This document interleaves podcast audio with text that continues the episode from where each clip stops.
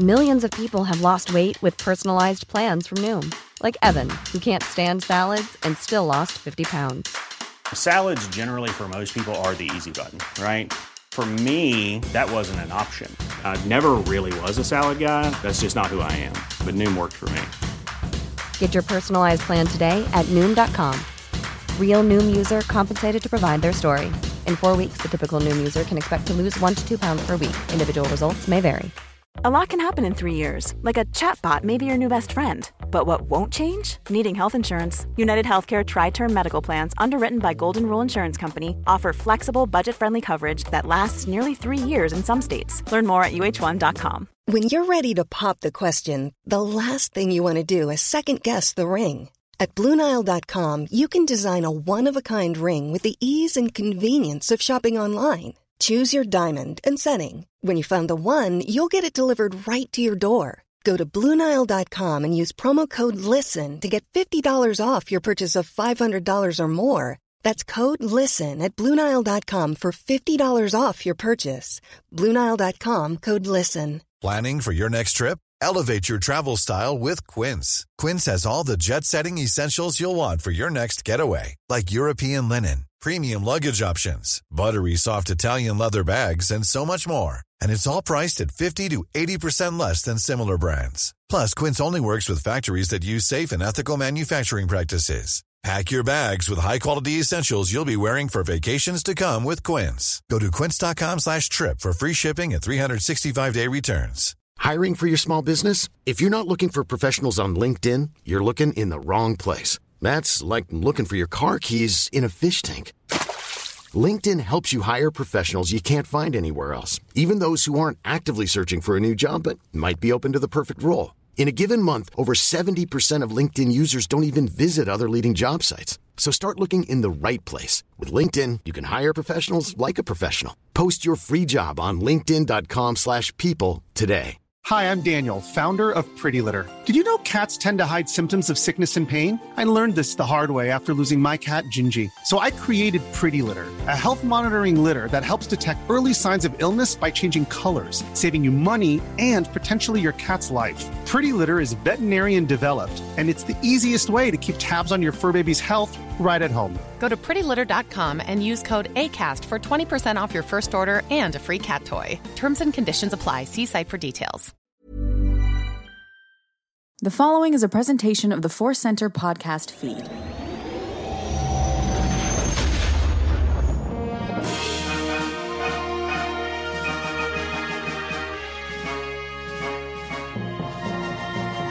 As Obi Wan Kenobi once said, actually, at least three times canonically, hello there, and welcome to the Kenobi Report. Switched up the introduction because I felt the Force was telling me to evolve after that wonderful episode.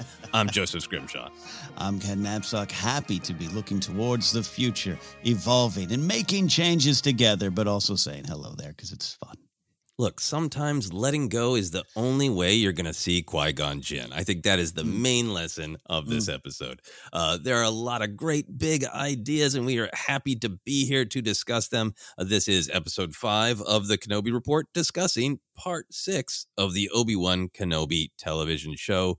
Uh, it was about 42 ish minutes of actual story uh, once you get past all of the credits and all of the previously on, and there was a lot packed into this. There was uh, some rumors, some whispers that I was going to be like 90 minutes, uh, but I was really happy that uh, that there was so much in this and that the pacing was, you know, uh, I think both energetic and exciting, but also really taking its time and it, it the beats that it had to. So I was happy with 42 minutes. Ken, did you have any length anxiety about part six of I always have, Kenobi?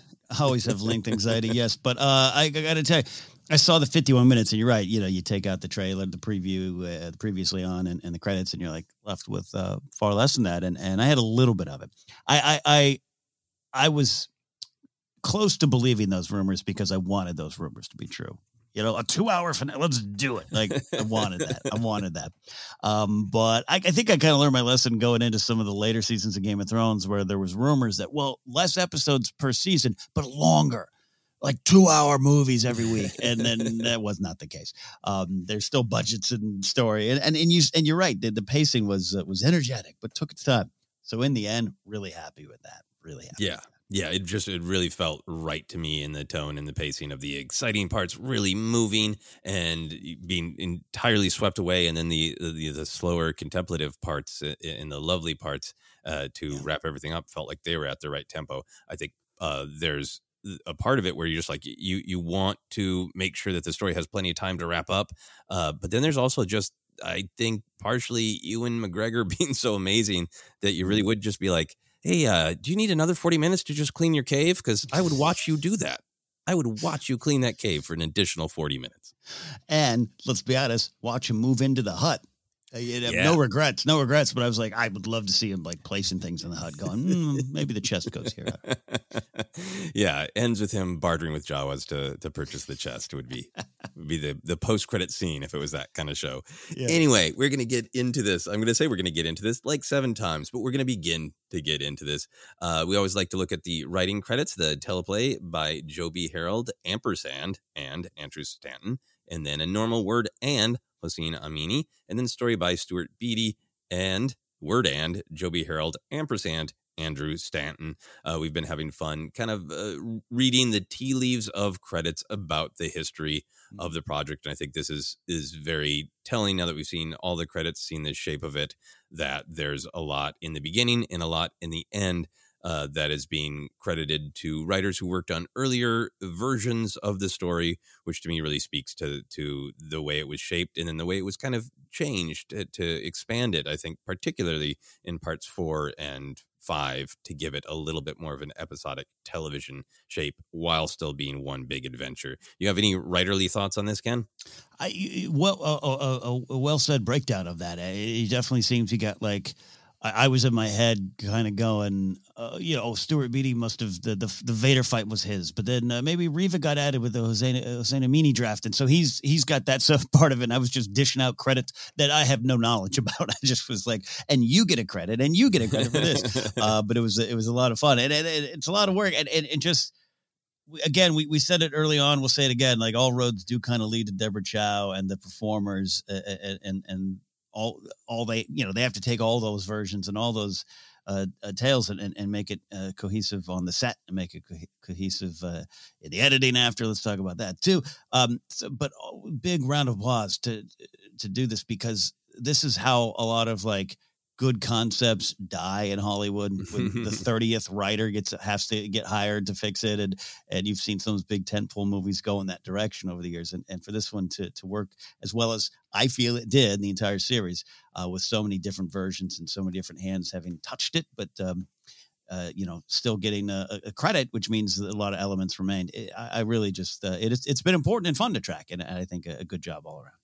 Yeah, absolutely. And I think just, you know, uh, uh, wanting to give credit where credit is due for writers, I think obviously the general shape, the big picture shape has uh, of this story has been in place for a long time, which is why Stuart mm-hmm. Beattie, who who worked on the film version, is still getting credit. And also just want to give props to Hossein Amini, who got some script by and teleplay by credits, which means I think some of his individual lines, his uh, mm-hmm. wonderful uh, uh, dialogue is present. So, mm-hmm. you know, props to them, as well as, of course, you know, Deborah Chow, who did yeah. indeed direct everything, pull it all together, and and give it uh, the heart and spectacle and everything that makes it what it is. Uh, final thing I'll, I'll, throw out there about the credits: uh, I believe Liam Neeson joins Harrison Ford uh, in uh, Rise of Skywalker in the not credited cameo club. That's just fun. Ah.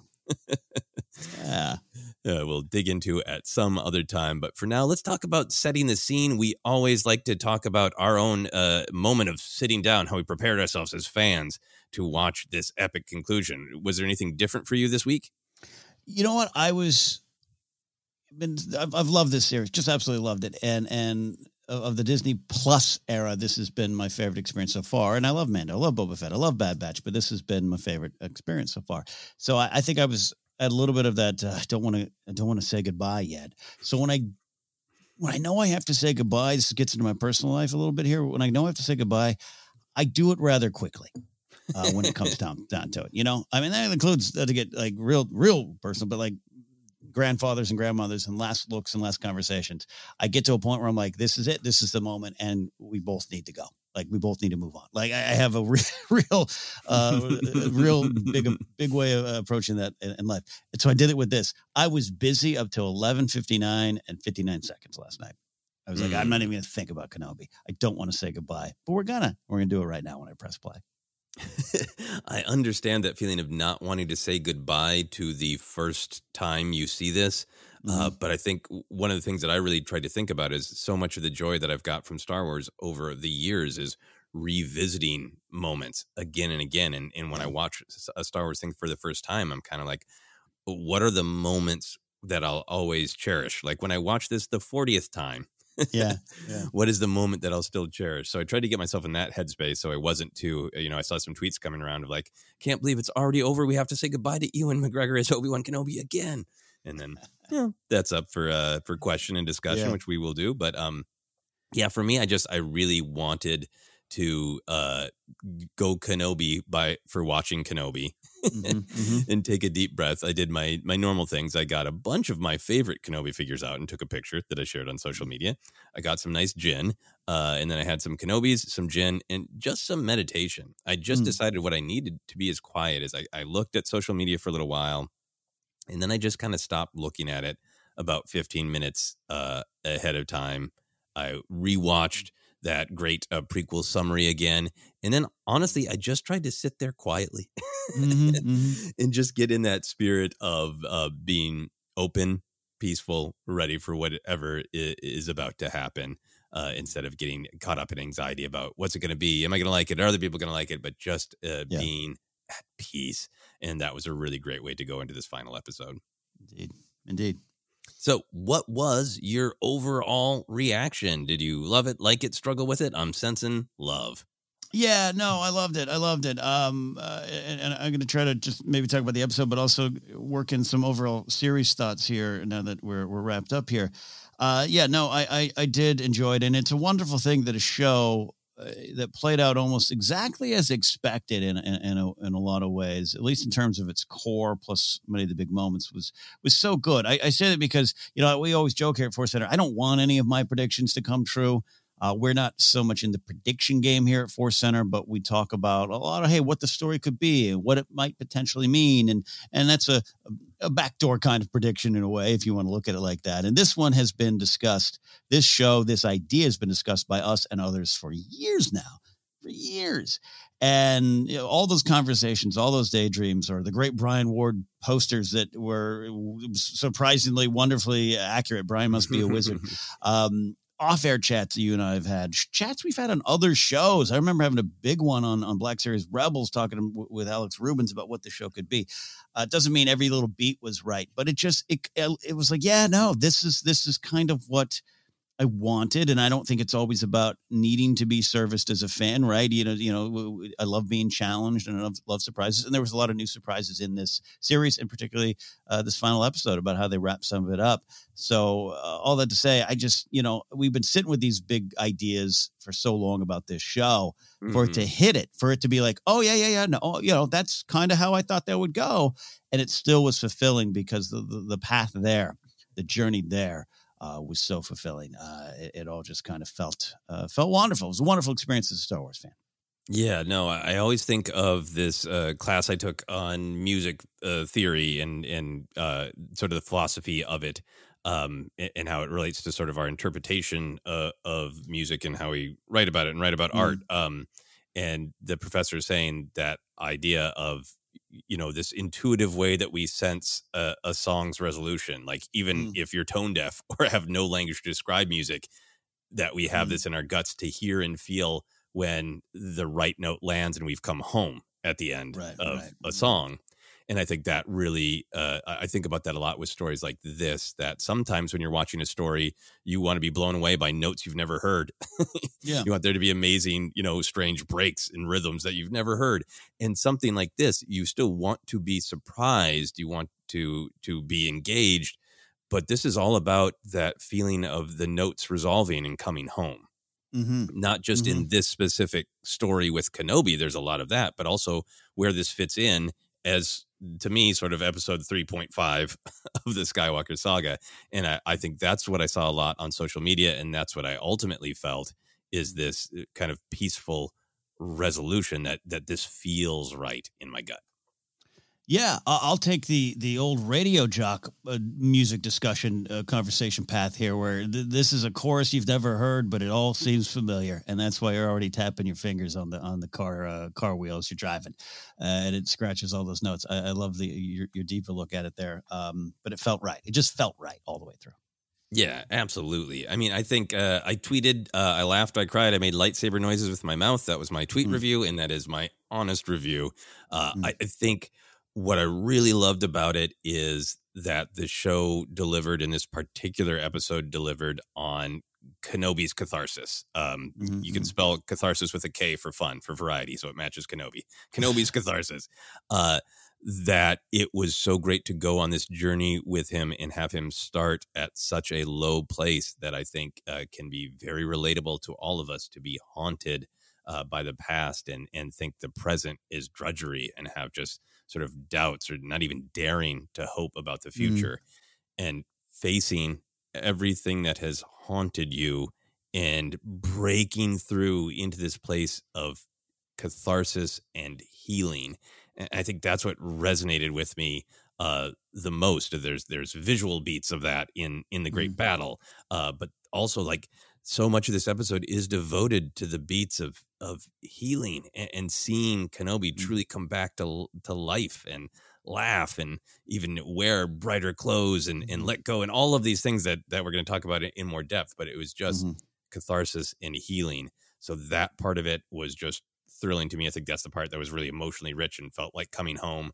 Uh, but then on the other side of it, I, I I just loved the the pulp adventure the space fantasy, the epic thrill of this great battle between Vader and Kenobi. It was absolutely meaningful beat by beat, uh, but it was also just like a thrilling and different lightsaber fight, uh, force mm. wielders fight, uh, where their their actions were cool and surprising, but also made total sense to who the characters were. And there were some like cool lightsaber moves and force moves that you kind of haven't even seen before. In it, right. I, I felt so satiated on the depth of Star Wars, the reason that we all always come back to it.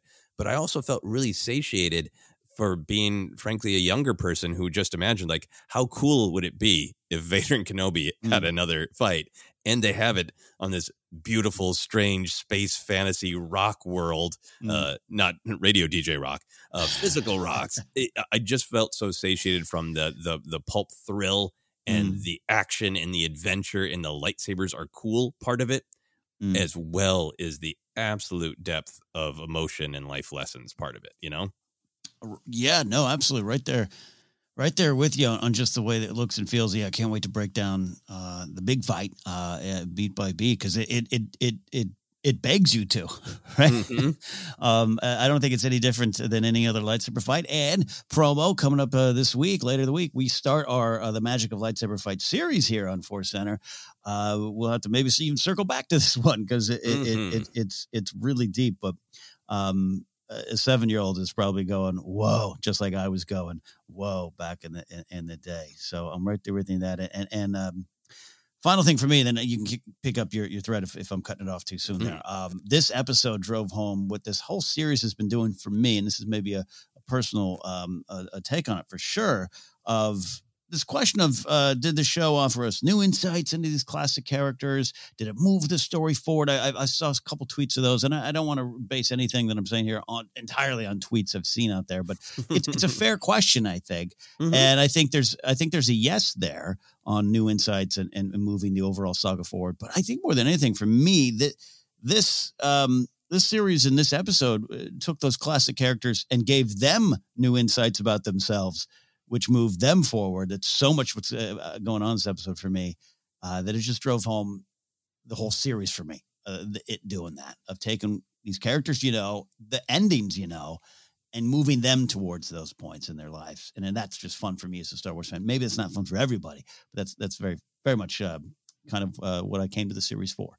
Yeah, no, I think it zeroed in on some stuff that exists in in Vader's story and really highlighted some specific, very interesting ideas and motivations and obsessions of Vader. It Mm-hmm. certainly fleshed out, you know, um, Bail and Breha, Breha in particular, Mm-hmm. and also Owen and Beru, Beru in particular, and Mhm. giving these these legacy characters a little bit more of a chance uh, to shine. Introduced this new and fascinating character of Reva, and I'd say like a really big thing for me is Obi-Wan Kenobi is one of the main characters of the Skywalker saga. But he's always been this character who's generally steadfast, might make some mistakes, or we, we might catch up with him in a different movie where he has changed, or he might experience something that's going to change him. But he's always emotionally been on the sidelines. Well, the Skywalkers got to do all their stuff. Mhm, mhm, mhm. So this is massive to me to take a, a character as central to this saga, as central to what Star Wars is, and let him truly go on a journey, a beginning, a middle, and an end, where he starts in one place and he ends up in another. Because I don't think any of the movies have quite done that. Lots to discuss in there. Revenge of the Sith, obviously, he he goes through some things, he goes through some changes, Yeah. but we leave we don't leave him uh, space to deal with these. He has dealt with Yeah. them by the time of A New Hope. So I think that's what's new is is truly getting to see Kenobi. What does it take to move on and find hope again is huge. Mhm. Mhm. Big. Yeah, yeah. Mhm. Uh, final couple thoughts for me. Um, we'll talk about it in detail, but the hello there was so earned.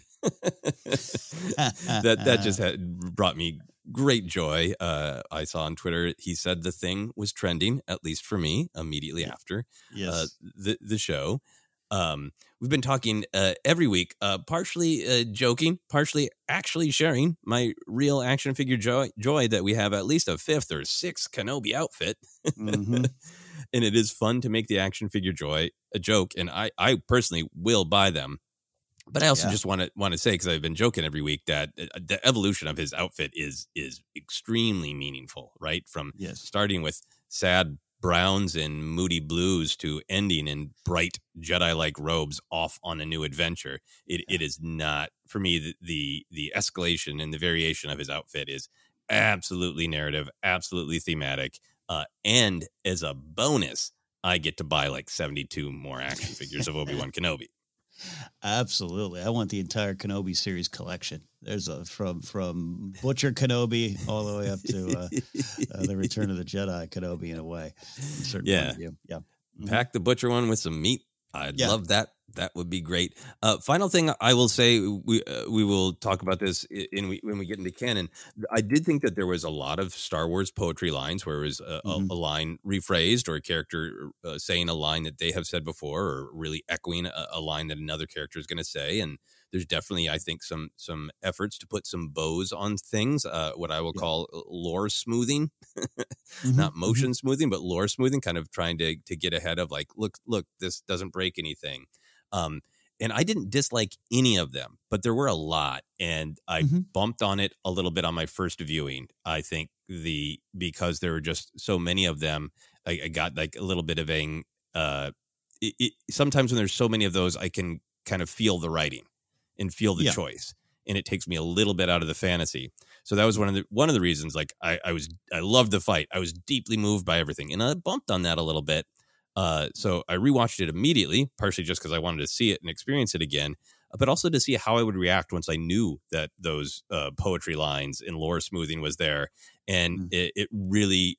I liked each one, and each one worked for me, and they Mm. didn't bump me on the second viewing. So I wanted to share that experience that I had because I know that is sometimes a, a point of uh, consternation for some fans. No, hey, I, I get you. Yeah, and it was uh, very prevalent, and, and you know the show is building back to moments that we've lived with for forty years plus, uh, and so you know, yeah, I, I I get the feeling of, of there. Oh, yep, there it is. Right there's the connection. Oh, he said Darth. He said Darth, and we're going to talk about all that, of course. But um, yeah, no, I'm with.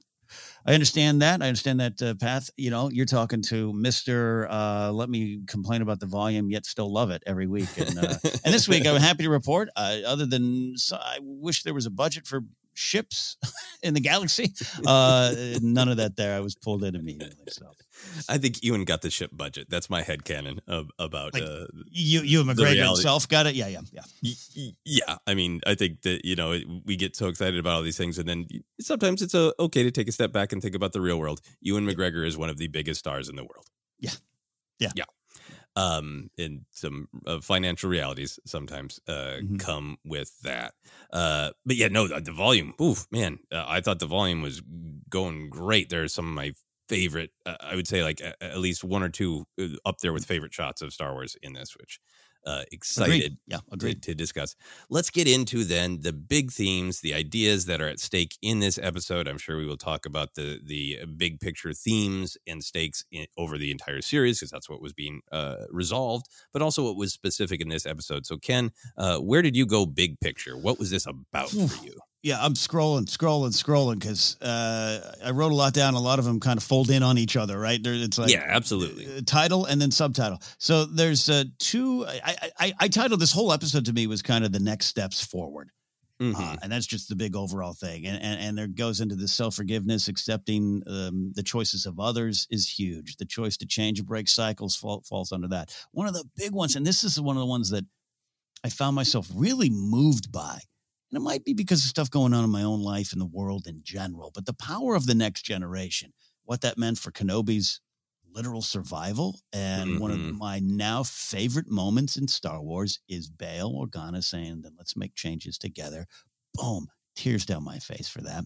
Mhm. Um, it was real powerful stuff there. So there's some of the big ones there. And we giving up control. I'm just, I, I love putting them on the table, Joseph, like it's a puzzle. And then uh, you can grab the pieces you want here. Uh, giving up control, trusting the strength of others has been an ongoing journey. Uh, I, I call it the Kenobi and Haja tales um, there. And then some big ones of, of course, there's going to be fear and hope because it's, it's Star Wars.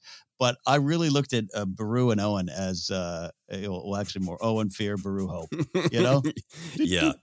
Uh, they almost they they instead of the "I'm with him, I'm with her" t-shirts, they need a "Fear and Hope" t-shirt because it tracks really, really well. really well, really well, and a lot of other little things. So that's that's some of the big ones there. And then I cannot wait to discuss. It's not a theme, but it's just the Emperor and the manipulation of Vader, part Oh. nineteen in an ongoing series. Yeah, right. There's so much wonderful stuff that uh, we sailed right by the fact uh, that Sheev did appear in Hollow Call, uh, which was one of the hopes I had, and I was, I'm very happy for some fresh Sheev Yeah. uh, with his weird little hands. Love it. Uh, I'm I'm totally with you on all the the big picture stuff. I feel like it really uh, stuck the landing on what the show has been laser focused to be Mhm. about for me, and one of those things was the cycle of violence, right?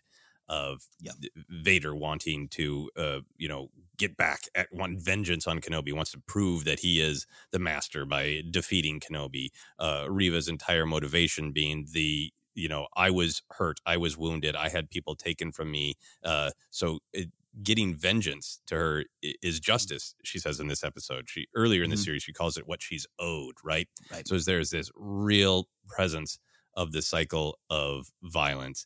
And in this episode, uh, both Reva and Obi Wan successfully break the cycle by literally not choosing violence, not continuing the fight uh, for Kenobi, and not striking down an innocent child for Reva, Reva uh, in an attempt for vengeance. So they break the cycle of literal violence, but I think they're also uh, forgiving themselves for past failures and like Mm. centering that that's what's needed. It's not enough to just stop the violence; it's to recognize what am I holding myself back from if I don't forgive myself and and move on from my past failures. So breaking the cycle not only of violence, but the sort of the cycle of beating yourself up about your past failures. Um, Mm-hmm. Mm-hmm. a- a- and that is, I think, part of what gives it this catharsis and this sense of healing and this sense of of forward movement.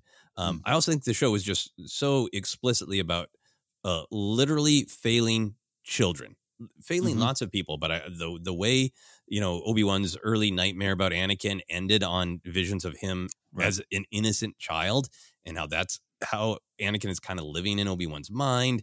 Uh, of course, all of the stuff with the younglings and with the children on the path, and Mm. and Leia, Yeah. a child needing needing protection, and Obi Wan's fear that he wouldn't that he would fail her. So much in the show about failing children, and in this episode, everyone just stepped up and protected children. Uh, Beru and Owen. uh, and, and Breha in, in, their own way. Uh, certainly Kenobi, um, and in all of these physical efforts uh, to step up and say, no, the children will be protected. We won't fail as mentors or guardians. It's in this episode, and I think you were really touching on this. They don't just physically protect Leia and Luke, but they kind of give them what they perceive they need uh, mm-hmm. love, care, mm-hmm. agency, mm-hmm. space. Uh, I think it, it's really powerful. It's that that it's not just we kept them alive, we pushed away the darkness, but it's also like how can we nurture them? What do they need to become the future that they want to be? Yeah, well, well said to, to start this conversation here because yeah, the power of the next generation. The, the, you know, looking at this particular series, not not Star Wars overall, but the, these six episodes. Um, if if you go by that old George Lucas story for twelve year olds idea, you you if if you're 10, 12, 11 watching this, man, you got to feel good about where you're going and what you want to do. Uh, you got to take inspiration. I, I, imagine you would, right? Just seeing this, seeing Leia. I mean, that her preparing her her outfit, dressing herself in a way compared to what we saw at the beginning of the show. It wasn't even her; it was a decoy. But right, you know what I mean? Like she didn't even but want being dressed by others. Yeah, being dressed. Yeah, being dressed, and to see where she is now, that that was great. And and he, he's just got to be a boy. The future will take care of itself. So there's all that, and if, I, I I can only imagine if you're ten watching this and how how great that must just hit you. But uh, this series is also going. Hey, did you grow up with Obi Wan from the '70s on? We've got a message for you and we got a powerful message for you and and, and it starts with some of the stuff you're talking about of of, of don't fail the children uh, uh, literal it's a literal message to me and and, and mm-hmm. it, works on both sides and this idea of, uh, of, of especially in the fight and, and I, I, don't know I, I, feel like you can you and I can do a sub episode on just the fight itself again mm-hmm. but I don't know. Just to, to me, and, and I, I, I say to you, correct me if, if, if I'm off base on some of the Kenobi stuff here, but along the way, Kenobi is slowly turn towards the future. It's it's it's you, you said landing. They they landed. Uh, they took it all home here. The themes, mm-hmm. all six episodes. I think that's a great way to look at it. He was protecting the past to me, protecting himself, uh, based on what he felt he did, what he felt his failures were, and what his failures are. He made some, sure. Uh, Luke is the son of the chosen one versus the idea of him maybe being the new hope there. Leia is aligned to the memory of Padme, which is great and moving, but also, um, uh, uh you know, just kind of this meeting her, and it's just it's it's a reminder of the past to me. And, and so he was standing still in the present. Mm-hmm. He was mm-hmm. stuck in the present. And, and, now I look at even like the Kenobi and the campfire moment in Rebels of look what I've risen above. That's also about what he's moved past inside himself. It's it's, it's personal stuff as whether, yeah, yeah, I'm camping mall, whatever, what of it. It's so much that he's worked through and now looks toward and protects the future. And that's the big adult power, the, uh, the next generation message for me. Yeah, absolutely. I think the the Star Wars being a a story for 12-year-olds and also in this particular uh, episode maybe a story for people who need to help raise 12-year-olds. uh, 10-year-olds technically, but yeah, it really is on just an emotional level. Get yourself right for yourself, but also get yourself mm-hmm. right so you can be there for the next generation and give them what they need and help them become who they want to be. You know, I think just that fact, the the great lines with Leia about you know we'll change it together. You know, yep, there are a lot of ways to lead, and you are going to pick how you want to lead. Uh, even mm-hmm. down to mm-hmm. like how just like yeah, give her some space. like okay, that's yeah. what she needs right now. Uh, Obi Wan realizing he just needs to be a boy right now. I get it. That's what he. That's what I think he needs. You know. Mm. Mm. There's so much about you know can't can't be there for the kids unless you're right with yourself. Yeah, and to be clear, we're not even just talking about being parents. That's valuable too, and we can't wait to discuss this more with Jennifer, uh, our uh, parent represent, represent, representative in the show here. Uh, but uh, we are part of this society, and the next generation is always a part of that. And how do you look at it? How do you how do you interact with it? How do you find your place in that change? Is so important. And so I think, in a weird way, this message, this this uh, series was split between the different generations, you know, what on who it was trying to reach. It was like y'all need to come take a knee around the campfire. yes, twelve year olds of all ages. Once again, mm-hmm. come listen to Star Wars. Uh, I definitely want to get into some of this, uh, these ideas of choosing the future and, and, how that lets you evolve. But I also want to talk about this uh, specific idea that I thought was in this episode, uh, which is really this idea about caring for others. It's a, a standard Star Wars idea of is that a weakness or a strength? But I thought that was threaded through in a really interesting way of uh, what how does it define you know you if you care about somebody is that what gives you strength or does is that a weakness mm. um there's some like real straightforward stuff of uh, I, am going to quote Obi Wan. Uh, I think he's Mm-hmm. got some symbiont circles going on of of caring for one another. Right. Um, Yeah. We have Leia and Obi Wan who are obviously throughout this show caring for one another, but explicitly in this episode, you know, Obi Wan wants to protect her, uh, but she is going to give him strength. By giving him uh, Lola, the droid, you know, and then of course he gives her back, and it's it, it's this circle of of caring for one another that Leia and Obi Wan have uh, going on. Um, but then that's also going on with the path, right? Uh, Where Obi Wan says to that assembled group, where at first they're like, "You, you how could you leave us?" and he's like, "You spent ten years protecting the Jedi. This is my chance to return that favor." So uh, already, right at the beginning of the episode, we have these circles of caring for one another, and then we get into the actual conflict uh, between Vader and Obi Wan, and one of the the big talking points Mm-hmm. in their conversation is this idea of weakness. And Vader doesn't make it explicit in his dialogue what he means by that, but I took it to be about caring. You know, mm, Vader mm. says your strength has returned, but the weakness still remains, and that is Yeah. why you will always lose, right? And I felt like that connected directly to their sparring conversation that we saw in the previous episode, uh, where Obi Wan is is chiding Anakin for being too aggressive, and Obi Wan is saying the Jedi's goal is to preserve life, not take it. And Anakin argues like we can't show any mercy to an enemy, right? Uh, so like, don't care. Uh, The caring about people is is gonna hold you back, and that idea that Vader is perceiving that Obi Wan still is fighting to protect others, or maybe Obi Wan is holding back a little bit, even because he still cares about Anakin. Mm-hmm. He's chiding Obi Wan and kind of complimenting himself of saying, you know, I Vader killed Anakin. And why mm-hmm. did I kill him? Because he he he was weak. We've heard that before in Rebels. But Yeah, yeah. what was the weakness that he had? And what this episode made me feel, again, it was not explicit, this is interpretation, is that Anakin was weak because he cared about people. And Vader has killed that, and he's not going to give into it again, Mm-hmm. uh, is what he is arguing. But then even that gets turned on itself in that great little holocall, call Mhm. at the end, where, you know, the Emperor evokes the word weakness, right? Uh, Perhaps your feelings for your old master have left you weakened. So even though Vader claims to have no feelings for Kenobi, he's obsessed. And maybe it's obsessed about, I need to beat him once to prove that I'm the master, because there's a lot of that going on. Mm. But also, what is it in? Is it a weakness that Vader, even though all he allegedly wants from Kenobi is to defeat him, is it a weakness that that he kind of can't let go of this attachment of of vengeance? You know, Mm. uh, and there's so many lines where where Vader is so is just chef's kiss obsessed with Obi Wan, right? Yeah. he is not just any Jedi uh, screaming Obi Wan, Obi Wan when he leaves. Uh, his, initial conversation with Palpatine is like, "We will destroy everything in our path until he is found." Yeah. And the Emperor's like, "Seems like you care a lot about him." and then and then Vader's like, "No, I don't." you know, no, Kenobi means nothing. What are you talking about? Uh, what are you talking about? Yeah. Yeah, so I feel like there Vader in this uh series ultimately doesn't change. He's committed to his path. He is telling himself that it is all about vengeance, but there is this burbling desire to care about others. He's naming that as weakness and pushing it down is what I feel is happening. I hundred percent, hundred percent. I I put it down as Vader picks up on, in that fight of on Kenobi's hesitation, mercy, and love, which is there. And I think at times I'd love to get in that discussion a little a little bit of of. I- wonder if Kenobi's trying to deny that at some points. You know, at the beginning of it, there's a lot of times where I'm like, oh yeah, yeah, he's out there. Uh, you know, I will.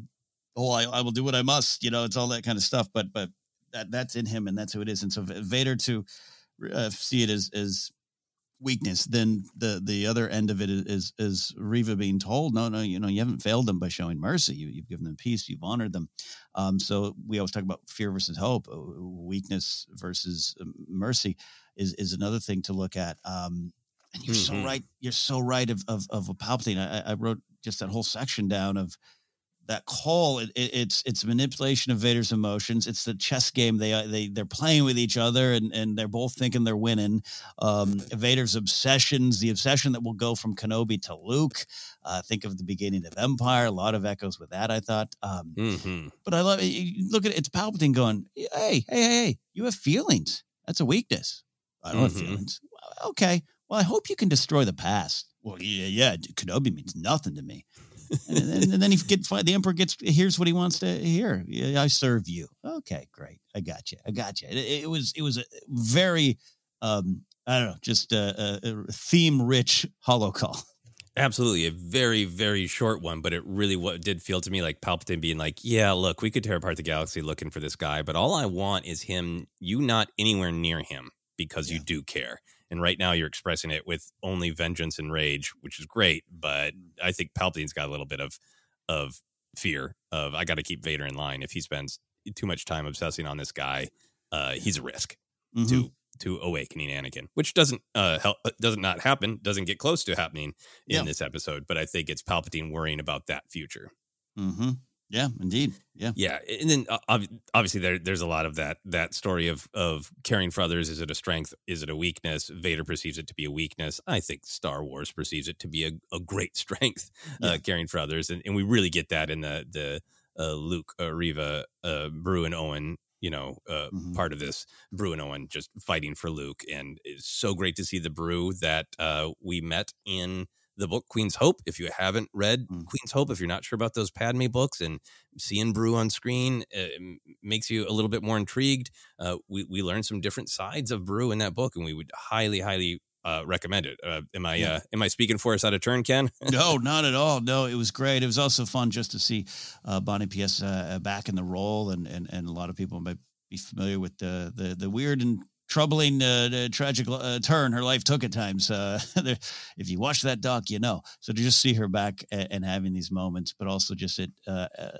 adding, uh, not adding, but just exposing what was there in the character Beru all along. But now we know. Yeah, yeah, absolutely. And final thing for me on the kind of the caring for others, I, I really thought this was the story of Reva breaking the cycle, right? Like that's always such a big question with anybody who, who is trapped in the cycle of violence is what if anything will get through to them? You know, you, you can't make a choice for someone. You can kind of open the door and encourage them. And, you know, I thought, oh, maybe we'll get a, a scene with uh with Kenobi trying to get through to, to Reva too. And I really liked what happened is that she broke the cycle uh, by caring about others, partially because uh, of just pure empathy. I loved the visual of her seeing through the, the fog of vengeance to see the truth of uh, Luke is an innocent child, just like she was, and just seeing her, uh, her young self, uh, lying in the in the same pose as Luke is just this beautiful visual picture of empathy. Uh, when we try to care about others, we're also caring about ourselves, and I love that it was as simple as that to make Reva stop and go, I don't want to inflict on others what was inflicted on me. I I'm using my empathy. I know what that feels like. I'm not gonna I'm not gonna do that, you know. And, hmm. and the follow up with a great conversation with Obi Wan of Have I become him, and you have chosen not to. And very hmm. very clear. Um, but I, I really like that it was about uh, empathy, about putting herself in the place of her victim. Yeah, and there's something that the, the the talk of of failures, right? Kenobi accepts his failures, and again, I, I think looking back, we've analyzed Revenge of the Sith and the path forward. You know, there's things along the way that Kenobi does that you would say, yeah, yeah, yeah, some mistakes, some missteps, maybe even some big failures, but realizing the end of the day, it's what Anakin did to himself, and for Reva to be like, at the end of the day, this is what Anakin did to us, and and no, Mhm. no violence will will go back and change that. Um, none of this is pr- proposed as easy, right? We always kind of put that No. caveat out there because we we often talk about Star Wars in the real world. So I don't want anyone listening go, "Oh, oh, that's it. I just gotta, I just gotta accept it, accept that they did that to me and move on." No, it's certainly not that easy, uh, and it's not easy for Reva. And I think Moses Ingram had her finest moments in these last two episodes. Mhm. Um, and and the long play of, of her character is is is fun to watch and will be fun to watch on a, on a, on a deep rewatch. But I just that stuff at the end was so real, so raw, and it, and it works. It was even more powerful uh, to me that it was so simple. You, you said it was just like, yeah, it was it, it was what it was, and it, it needed to be. And I just I I felt you know in this you know weird very dark space fantasy way where it's a red blade over you know an unconscious child is a, a, a difficult horrific image, but it's also you know unfortunately uh relatable because uh, I've certainly had those moments where something gets deep inside and I get angry about something and I and I want you know to make it right, mm. and then you realize you're so far out of the path of making it right. This isn't even her holding the blade up over Vader and trying to decide whether direct right. vengeance. She's gone so far. Like, how is taking this out on this kid that Vader probably doesn't even know exists? How how is this getting me what I want? And I, I think mm. it's I think we we all do that sometimes, where we're, we're so angry about something, maybe even something that we have every right to be angry about, and we need something, and suddenly we find ourselves way off the path, taking it out on somebody who has nothing to do with it. You know? Yeah. Mm. It's called Twitter. Uh, yeah, um, but also real life. Yeah, and, and and it all leads to that that wonderful exchange you mentioned already, the conversation with the Kenobi. But have I become him? No, you've chosen not to. Uh, who you become is now up to you. That that's great on its own. But just coming out of what you and I are discussing here, of um, I don't know when you seek when you seek that other way forward when you when you actually just seek to go forward uh, that is the choice and that's a powerful choice there and, and how she thought you know this was the way she thought and, and not out of um to me it wasn't just I got to kill Vader slash Anakin. It was like I got to do right by those younglings around me. Right, this is how I help them. Yeah, and and to see through that fog, uh, almost quite literally, uh, even more powerful. Yeah, absolutely. Um, I, I loved what you were saying about choosing the future, so I want to talk about that a little bit more in, mm. in depth because uh, I think it is active in this episode of characters, not just like I'm dealing with this conflict and we'll see where I end up. That like really making a concrete choice to focus on the future. I thought one of the really great things about this episode is there's a real question at the beginning of why is Obi-Wan doing this? It's mm-hmm. tactically mm-hmm. sound to face Vader, but you know, mm. even get down getting down to the point of, you know, Roken saying like, "But you want to do this." Mm. Uh and the way that he is pitching it to himself, he's not yet being entirely honest with himself. I think he I think he knows it's tactically sound. I think deep down he knows that he needs to face Vader to move on. But what does he want out of this fight? I think there's a real question at the beginning of Obi Wan being very willing, mm-hmm. perhaps even a little bit wanting to die. You know, when he mm-hmm. when he mm-hmm. says uh, to Master, is just to to you know speaking to Qui Gon that you know him or me, it's got to end. Um. He he's centered at the beginning on on the future of you are the future uh, you are all the future directly to Leia he says you are the future you're what needs to survive so it's positive. It's about the future. It's about protecting the next generation. Mm. But about himself, it's I don't need to survive. Is mm-hmm. to me what's Im- implied in that. So he goes into this fight thinking of that confrontation with Vader as life or death, him or me, one way or another. Uh, whether he dies or I do, this ends today. It, I think mm. this is great Star Wars storytelling.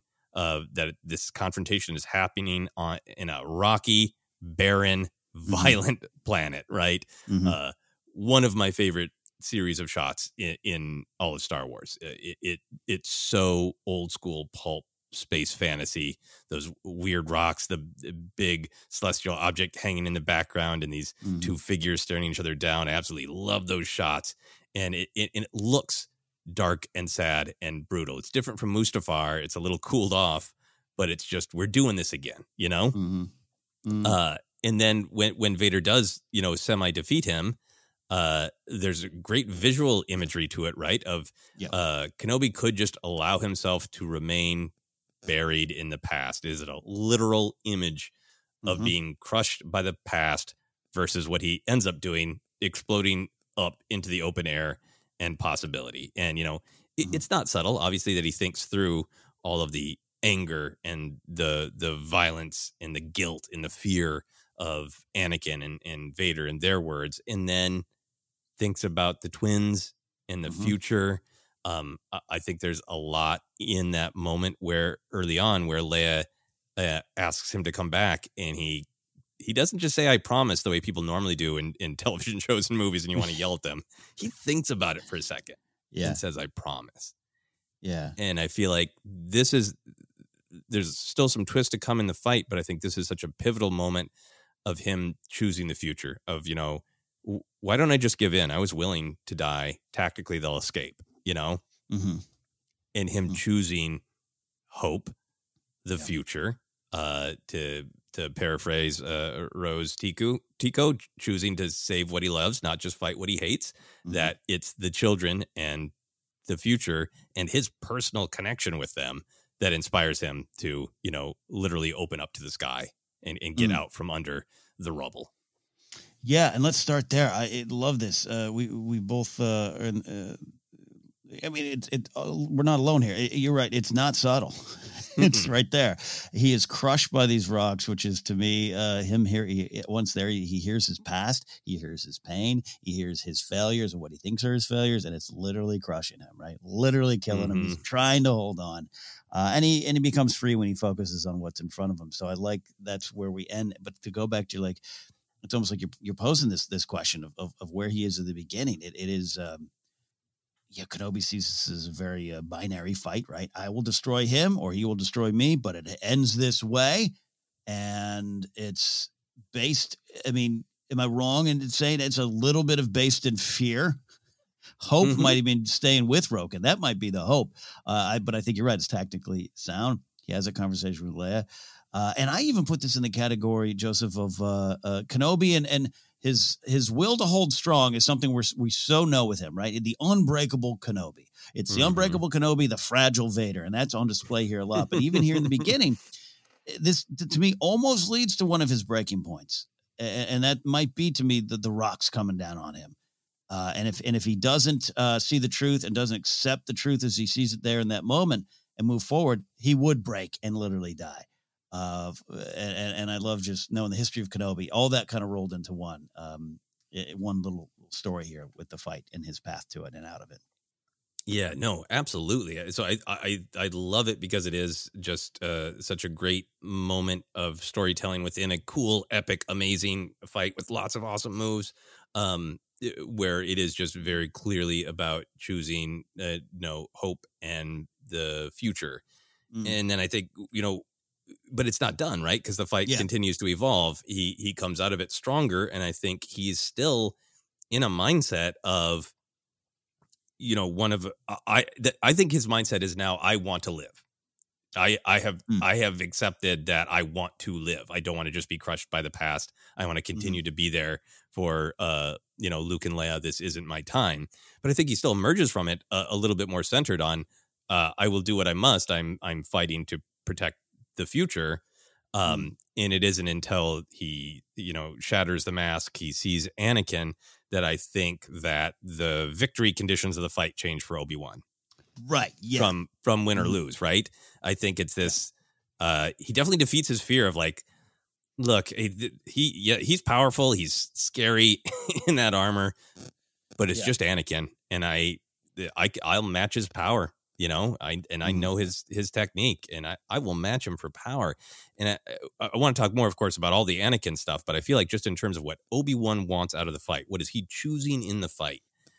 I feel like there is this moment where you know uh, vader is w- willing to keep fighting right? He, he- he's not admitting defeat. The blade comes back up and he's still saying i will destroy you and i think that's that next moment of true choice for the future for obi-wan is he can he can stay there locked in in combat and maybe it you know maybe he'll defeat vader maybe vader will kill him.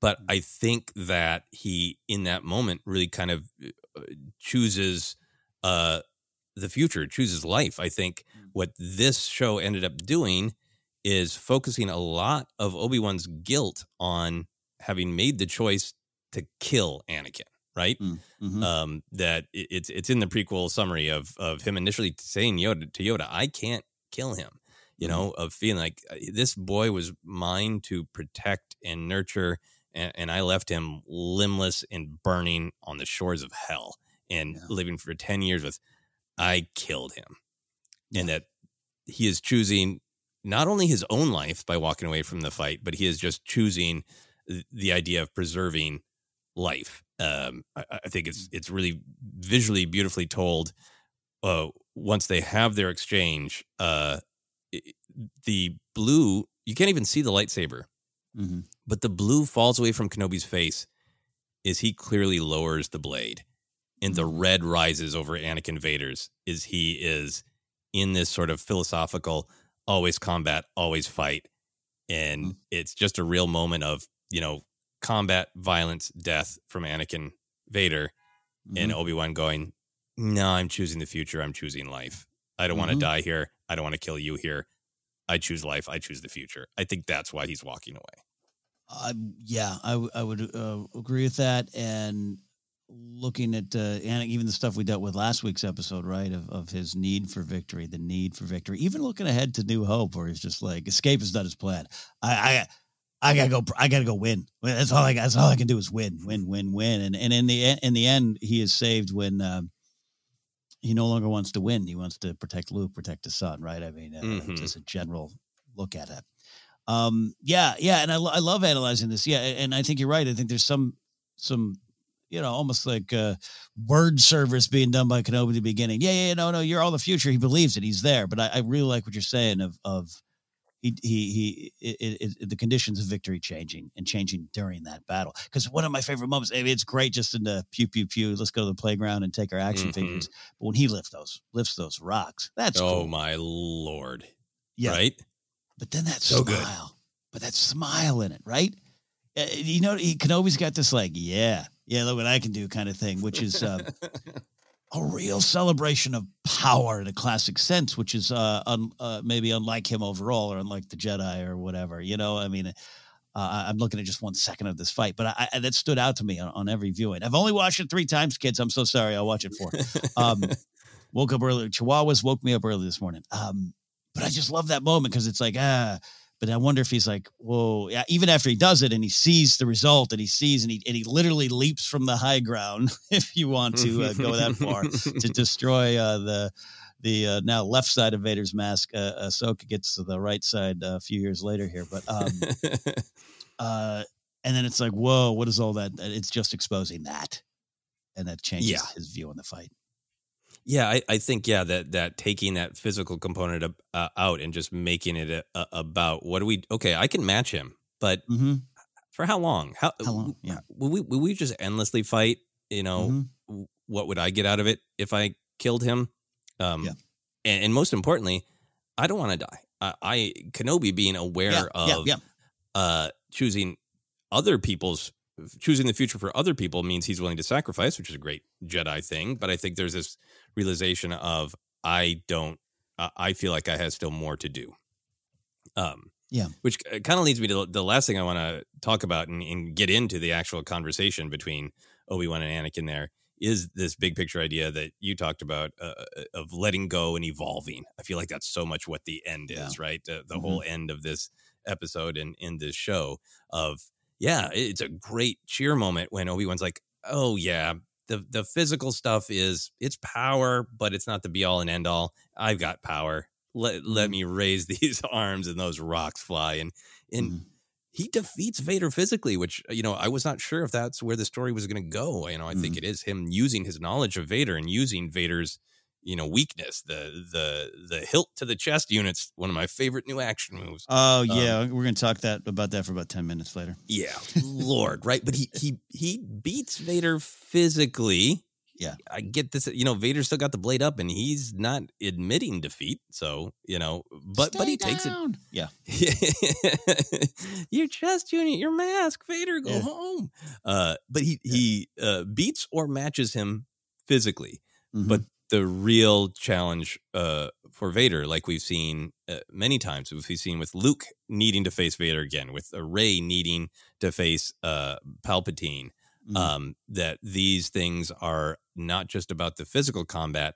They're about what do I need to face in myself that is being represented by this other person, right? Mm-hmm. And I think what Obi Wan also, you know, realizes and helps him, I think, choose life is I needed to face Vader. That that part of me that Roken was seeing going like, but you want to do this. Mm-hmm. That part of me needed to truly, deeply face my guilt, right? Yeah. And, and when the mask comes off and he sees Anakin and the amazing powerhouse acting of the "I'm sorry for all of it," Mm, uh, uh, which to me in, in- invites you to ask what does he mean by all of it? And, and I feel like it's it's failing him as a master, but in particular, it's it's being willing to kill him and almost killing him on Mustafar and putting him in this in this prison, which I think he he's taken uh, what Vader said to him earlier to heart of "I am what you made me," right? And he's Yes. and he he gets to look into the face of that and he gets to apologize. And what does he get back? uh, you know, Anakin trying to project power Yeah. and saying Anakin is gone. I am what remains. I am not your failure, Obi Wan. You didn't kill Anakin Skywalker. I did. All great and powerful. But what I feel like is happening for Obi Wan is he is staring into the face of this person, you know, this mm-hmm. boy he trained, his brother, and believing for himself, Obi Wan believing for himself that Anakin made this choice. Yeah. And I think that lets Obi Wan let go and move on from his own guilt. Mhm. Particularly since Vader is is contradicting himself. He's trying to have it both ways, right? He's trying to say, Yeah. "You look what you did to me. You hurt me, and you, you know, you failed me as a as a master, and then you imprisoned me in this suit. It's all your fault. Except for now, when I want to sound tough, Yeah. In fact, you you're nothing, Obi Wan. I did this all myself. This is what I would rather be. I killed weakness. I'm uh, look at how powerful I am. And I think combining both of those sort of rhetorical arguments that Vader tries to make to Obi Wan really helps him see. Yeah. yeah, I made mistakes, but you chose this, and It- that's what he needed. It's how many times even in the real world is is uh, false uh, false bravado uh, this uh, image of project projected image of strength is so much uh, it just uh, it, it's knocked over real fast and and uh, no no you're I'm the victim now. I'm the victim now. Uh, yeah, I see this Yep. play out time and time again talking about the con- the contradictory nature of what's going on in Vader. Um, and so I love I love a lot what you're talking about here. It's it's like I look at it uh, two ways of just the actual moment, the actual moment of the fight of of um, Kenobi in a way, you know, offering. Uh, I don't want to say offering an olive branch. Olive branch. He didn't pull up a, a you know a cup of a cup of tea at a chair like he did with General Loathsom in the Clone Wars to to talk about things, but. You're right. He, he there's this moment of real raw emotion, a true apology to himself, to Vader, to Anakin, to everyone, to the whole story, the whole situation, and and it's not given back um, by Anakin. And then also, I love what you're saying about how fights about you're facing what others are trying to maybe you know what you think what the, I forget how you phrased it, but you know they're they're, they're trying to say you're something you're not. You got to confront that more, than Mhm. them. It's almost like dealing Mhm. with an internet troll. Um, and the things that, and, and in truth, actually, I don't just make that joke, but it, it sometimes, you know, someone says something in a, in a comment or someone says, someone says something to you in an argument in real life. And if they're, if you're, if you know in your heart, that's not me, you're less, less angry, less hurt. But if you say something, they say something, you're like, oh, I think that might be me. You get even more angry and more defensive and you want to strike back. And so pushing through that to, to realize I think Kenobi has that moment here of yes, I may have done some things wrong. Yes, I may have had missteps. Look at their relationships, all the almost conversations they've had. This is another one of those Mhm. almost conversations. Uh, I'm thinking of them and, and Anakin's pod race bedroom of uh, Yep. you know the, the the almost talking about love and, and Padme and all of it. They don't have those moments, but it, for Kenobi to to, to, to the, the, if there's any kind of victory for him, it is is is him going. That ain't me, Chief. That ain't me. That's on you. Um, and I'm able to move forward from that.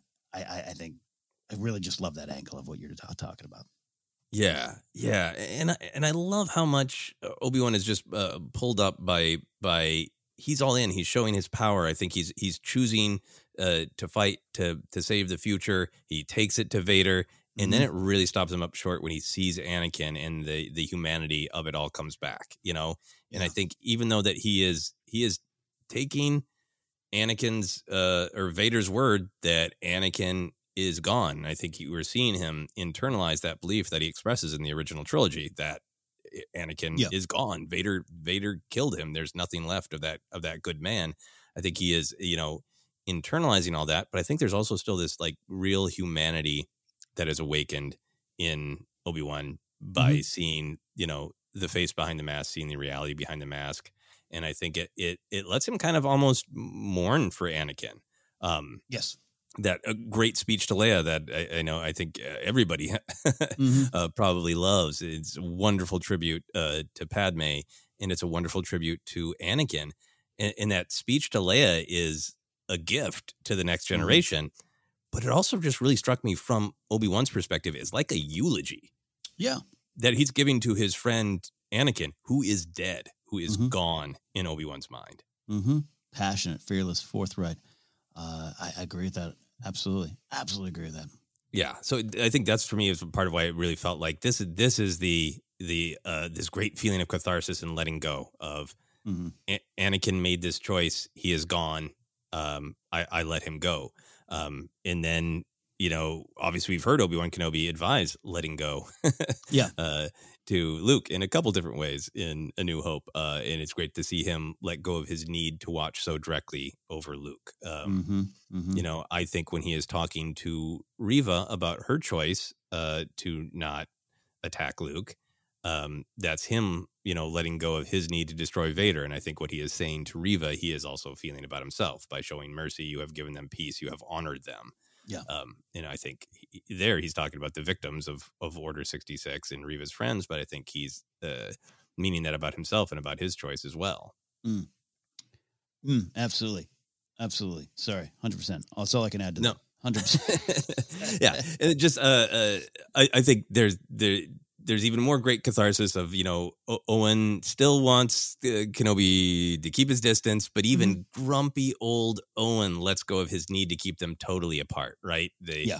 The beautiful moment of yeah, you want to meet him, and and clearly the giving of the skyhopper that we don't actually see, but we know happens. Yeah. Um, yeah. And I think a, a lot of it really just builds to exactly what you said of Kenobi and Reva both get to evolve. Um, Kenobi saying, "Who you become now, that is up to you."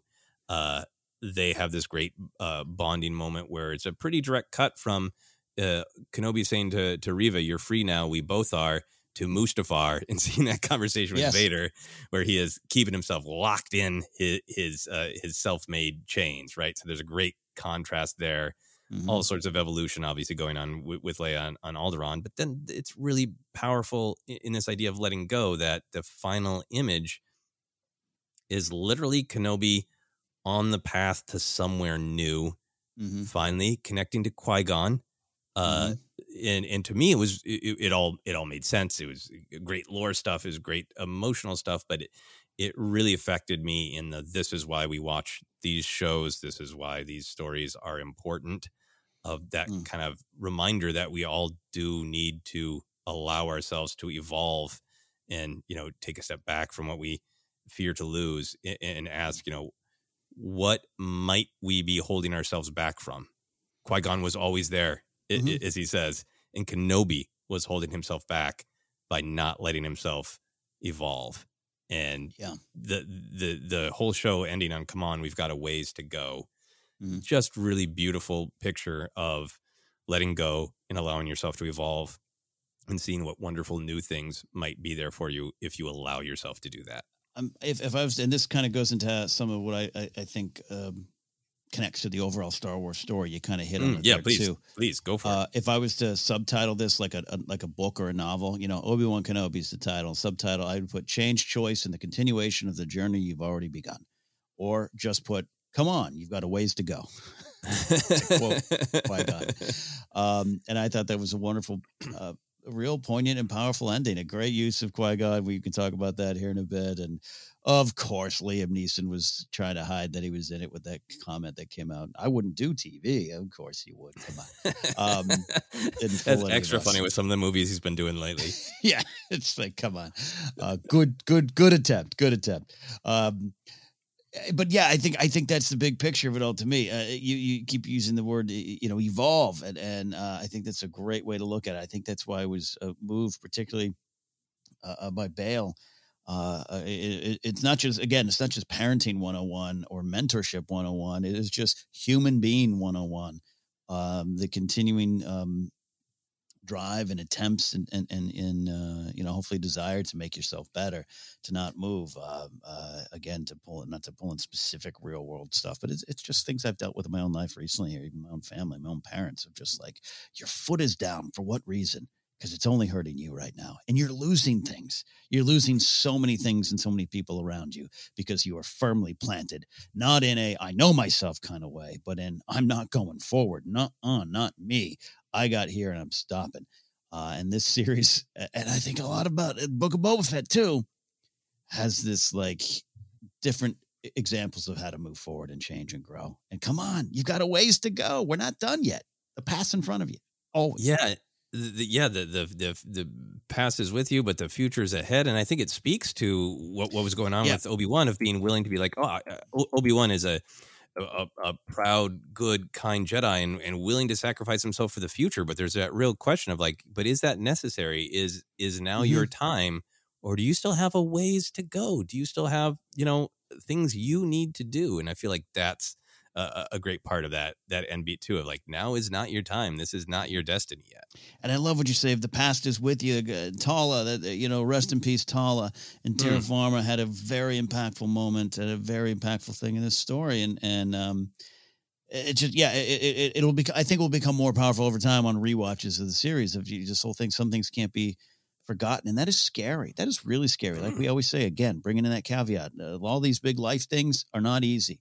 Not suggesting it, but the beauty of these morality tales and plays is that like here's just some things to consider and some things Yeah. to work to. And I think you saying right there, the past is with you. And, and Palpatine's the one going, kill it, kill it, don't learn from it. And then Kylo picks up on that energy later on, as we know. That's the point of that. That's the point of why it's in those stories and why the evils, the old evils, are using that kind of stuff. Because it's just simply about uh, moving forward. And I always say, Star Wars is Star Wars is telling you your journey has already begun. You might not be Mhm. able to see it, and you might have to find ways to see it. Look at uh, Qui Gon teasing Obi Wan Mhm. right here the whole time, buddy. Um, but it's powerful. It's powerful. Change choice and the continuation of the journey you've already already begun. Yeah, absolutely, and and I do, uh, in that spirit, love that uh, Kenobi leaves both Luke and Leia kind of with a, a token of the past that will help them move into the people they're going to become. Right, Mm. God, that holster and the Skyhopper, they're both like y- y- you're on slightly different trajectories, as we've Mhm, uh, as mhm. we've joked about and admire. But it is like it's it's a little token from Kenobi that from the past that will help them move toward their future, which is really cool. Mm-hmm.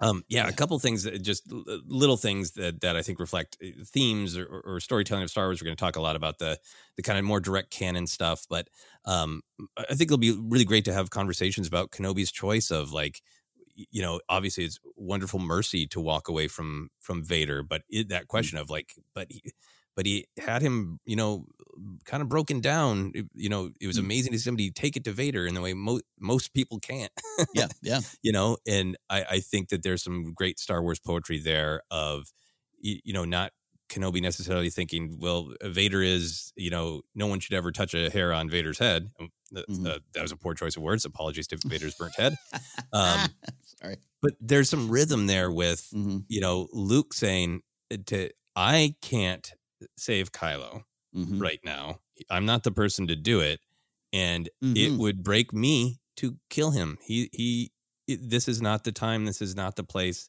i am not the person to do this and i felt there's some really rhythm with what was going on with with kenobi you know I- saying Yeah. i i have haunt i have uh, hated myself for 10 years because i chose to kill him and even if he's not the boy i trained anymore this is Mm-hmm. not for me i am not the one to bring the sword to this man it to me this is the unbreakable Kenobi, and he comes to the the the the the, the, the edge of that line so many times during this even episode, but the series, right, and probably has for the last ten years. We could say we find him broken.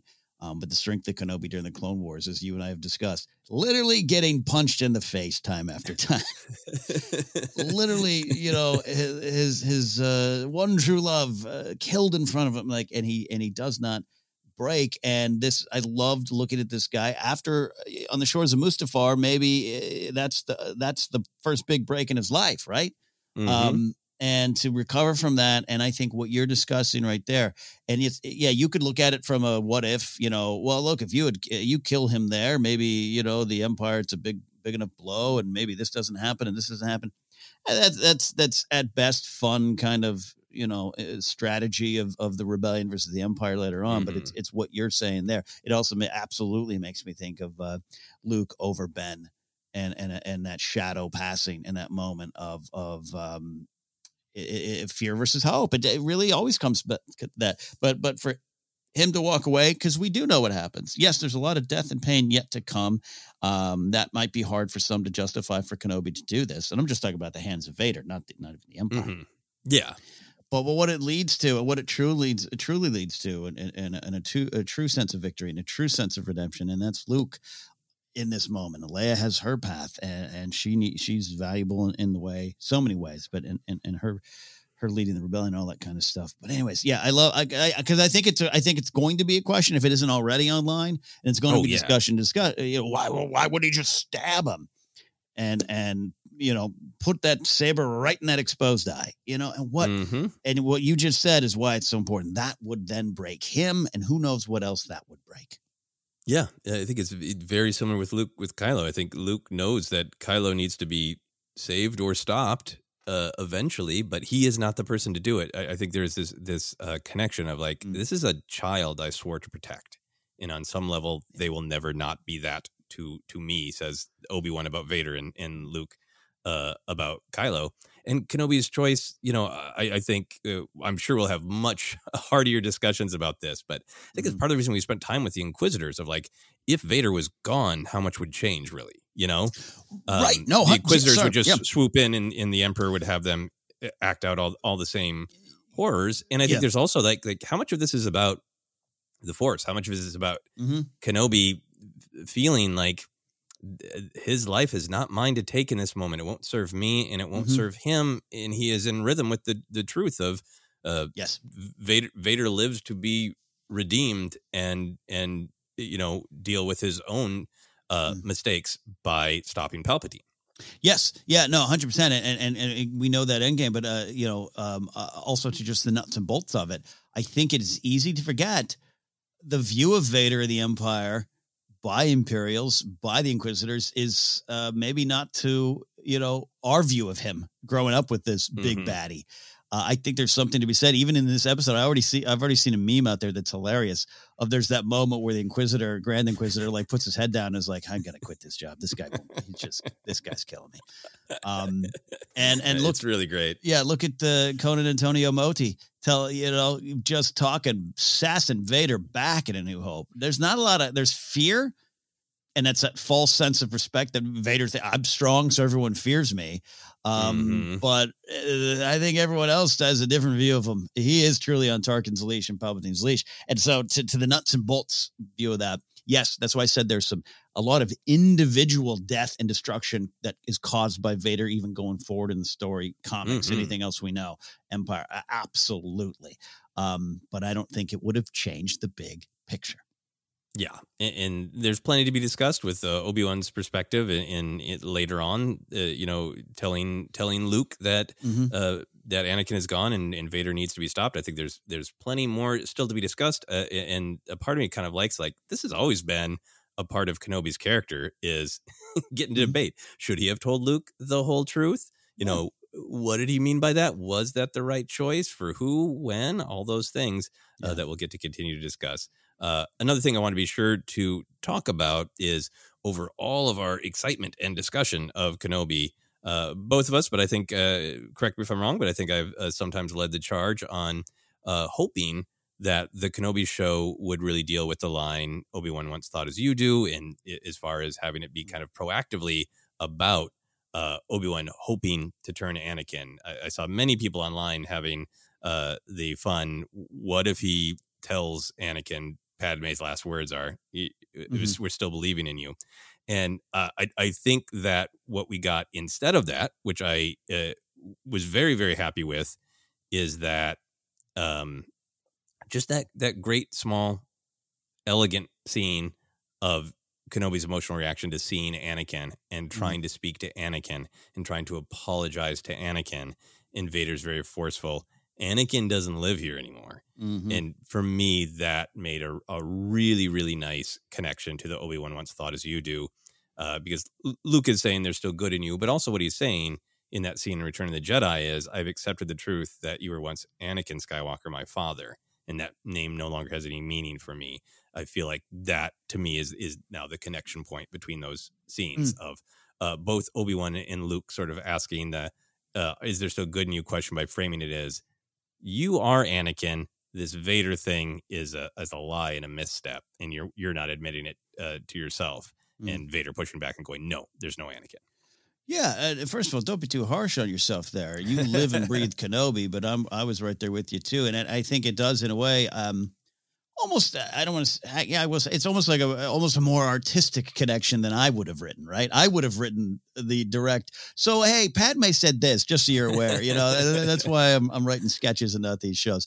Um, I I I, do think it it. it um, it's not just a connection; it's real. Hey, here's a, our favorite term: emotional canon it's the spirit of it and, and you're you are now not just taking one line that we were focusing on uh, because we should it's a great line obi-wan once it. you, you're taking the whole scene and it is reminiscent and it is it's it's it's to what you said earlier it's kenobi apologizing and crying for anakin and that Mhm. one eye looking back and going i killed him so it does uh it's really spiritually aligned Yeah, no. t- to me, I feel like it is without belaboring the point that the the spirit of that is there. Is that that I'm sure that's Obi Wan's hope is that the yellow fades a little bit, and you know, Mhm. and Anakin, you know, uh, berates him or apologizes or gives him any opening. I feel like it, it was. I feel like it is a legitimate story and an interesting story to have to have had Obi Wan really try to get through to him. But I also think that uh, this is uh, I want to embrace the story we're presented with, and I think the story that we've been presented with is uh, when Obi Wan rips himself wide open, he gets nothing back mm-hmm. to make him think that there's a possibility of getting through to Anakin. He gets the door shut in his face immediately, and I'm really satisfied with that. yeah yeah got you there Uh, t- two other little things we already talked about it. I, I just I love the Beru and Owen accuracy. This is the action version of what they do in A New Hope. yes yes Owen Owen's instincts are run and hide, keep keep Luke, Luke uh, you know, uh, safe at all costs, and Beru's instinct is, come on, let's deal with reality. Yeah, uh, yeah, yeah. So yeah, it is. Uh, it, I guess you could say it ties to the big things because it is definitely uh, the the concepts of fear and hope. Uh, and time and time again, the reason we keep hammering on it because Star Wars is built on those things to me. Yeah. Um, yeah, but I read her line of "We're enough, you and me." That's that's a Mm. great line. That's a great line. Yeah. And then just the play, you know, oh, and if something happens to you, run, which is not a bad strategy. It's what they talked about. But then Beru got to be in, it's going to be okay. Um, you know, it, it- you don't want to have false hope, but I, I just, it, it's, it's a great example of, of them. And I love, yeah, I love you. It's the action version of the dinner scene. It is. It really is. Like, come on, he's not gonna. You got to deal with reality. Yeah. Uh, yeah. Final thing for me is, uh, found family is always huge in Star Wars, and I thought there were a couple of really beautiful moments of it here. Of uh, of Reva saying to Owen, "You really love the boy like he's your own," and that great grumpy, "He is my own." Mhm. I don't talk about my feelings much, but here they are. You know, it's so great about found family. And then i i I've already seen people really celebrating it uh, uh, online. Of after uh, Obi Wan gives this great gift to Leia of telling her a little bit more about her real parents Ah. and kind of being afraid for her that you know how is she going to feel that I that she can't hear more that she can't know them and just her turning to Bail and Breha and it kind of having this like I mean it's it's a little Leia learning I have everything I need right? To me like you can almost hear older Leia saying that to Rey I have everything I need in this family you know it, it's just as real as my biological parents That's that's a big force center. Well said for me. I, I've, I'm going to talk more uh, in this episode, and probably more when we- we're going to do maybe a look back next week of what the series has done for Leia. And you're so right. Was it a direct, direct, direct call? She doesn't. She doesn't look to her her, her adopted parents and go, "Don't worry, uh, Ben, I have everything I need." Right? She doesn't say that, but it's there. And it's there is Yeah. what we're learning about the character. So, so great stuff there as well. And, and one final one for me, if I may. Uh, you already Please. we, we talked about it, but I, I do want to put this into the the overall Star Wars story connection. Just the use of the word weak and the view of what weak means Mm. to people and how that ties to Palpatine, the big evil uh, in it all. And yes, as the Star Wars story expands, we'll move beyond um, just having Palpatine around. I know, don't worry. Somehow he won't come back all the time, friends. I get it. but he is the devil. He is the center of this saga's evil. And his view and the view that flows out from him into the galaxy, and maybe even into our world, on what people consider weak and how other people know that's what goes into that is actually strength. That's actually what heals and actually what moves forward. It's it's pretty clear in this episode, but it's a big Star Wars thing, and, and I just wanted to highlight that one. Absolutely. The the the last, you know, 20 minutes of the episode could not be more clear of like look uh, Vader's castle looks cool as hell from like a space fantasy way out. Yeah. You know, hey, I, I want a black light poster of Vader's castle. it looks cool as hell and I love Palpatine. We're going to talk about it more. Yeah. But what do you feel on Mustafar when it's just these two angry people using one another? And what do you feel when it's Mm-hmm. Obi Wan gifting Leia on Alderaan and Leia connecting with her parents and uh, Luke getting a toy from this, you know, I- I- intriguing, strange, you know, mysterious figure, that smile on Luke's face. Just the utter contrast between is the Mhm. fear and the hope in the in the choosing light is really powerful in the end of this episode. Absolutely. All right, and with that, we're going to take a quick break, and we'll be back to discuss even more Kenobi.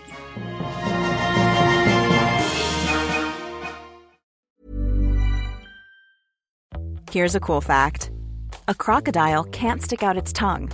Another cool fact you can get short term health insurance for a month or just under a year in some states. United Healthcare short term insurance plans are designed for people who are between jobs, coming off their parents' plan, or turning a side hustle into a full time gig. Underwritten by Golden Rule Insurance Company, they offer flexible, budget friendly coverage with access to a nationwide network of doctors and hospitals. Get more cool facts about United Healthcare short term plans at uh1.com.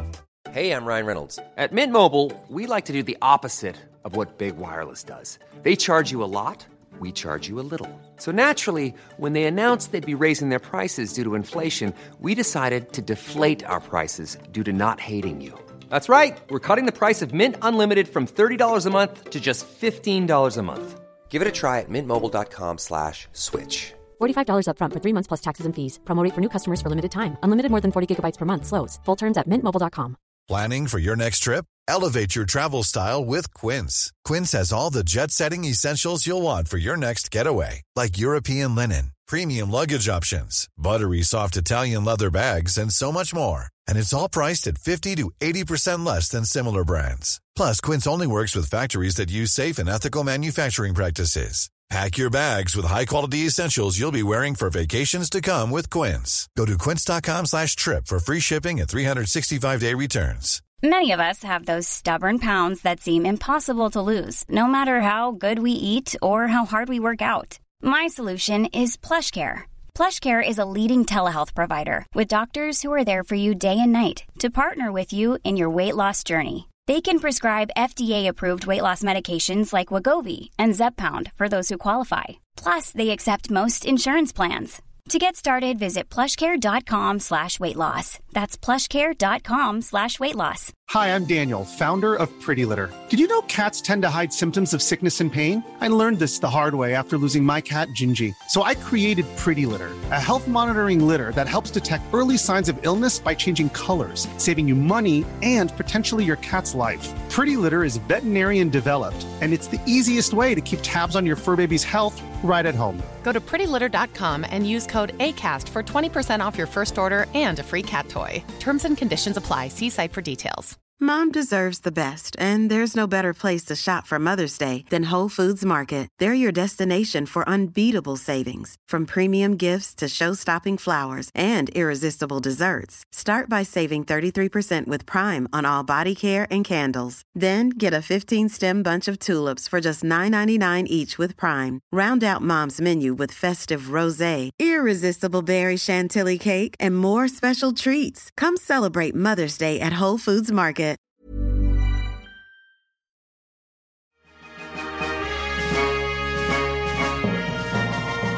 And we are back to continue our discussion of part six of the Obi Wan Kenobi television show. I feel like I'm describing a variety show every time I say that, which I'd also be happy to see. Uh, we're going to discuss canon, action, some comedy moments, uh, but what we really uh, want to start with is big canon stuff, right? Um, We'll start with some big stuff. Then we're going to talk some poetry, some smoothing out the lore, some lore smoothing. Let's start, uh, Ken, though, with with Qui Gon. What did you think of Qui Gon's appearance? Uh, were you were hopeful for it as well, right? Take me through your Qui Gon feelings. I I yeah, I was I was so sure Qui Gon was in this series, and for so many different reasons, including uh, was the Kristin Baver's book about the the Skywalker uh, story, and and saying, yeah, Obi Wan started talking to him about ten years into his t- Tatooine thing. Like that was that was hard to ignore, right? It was hard to Yeah. ignore, uh, even with uh, Liam Neeson going. I've n- I've never seen TV shows. I never do one at all. I don't even know what streaming is.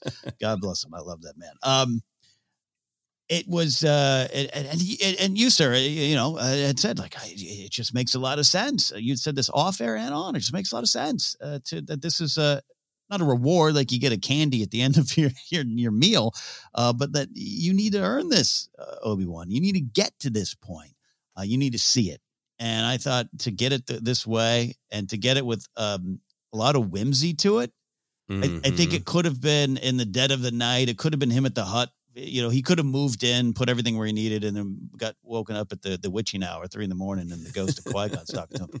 But I love that it's on the journey. It's on the way, and it was sweet. It was funny, slightly awkward. I loved. I loved everything about it. I loved everything about it, including his beard. I'll say his wig beard. I absolutely, uh, yeah, loved everything about it. I, I was very hopeful for it. It did make Mm-hmm. sense to me.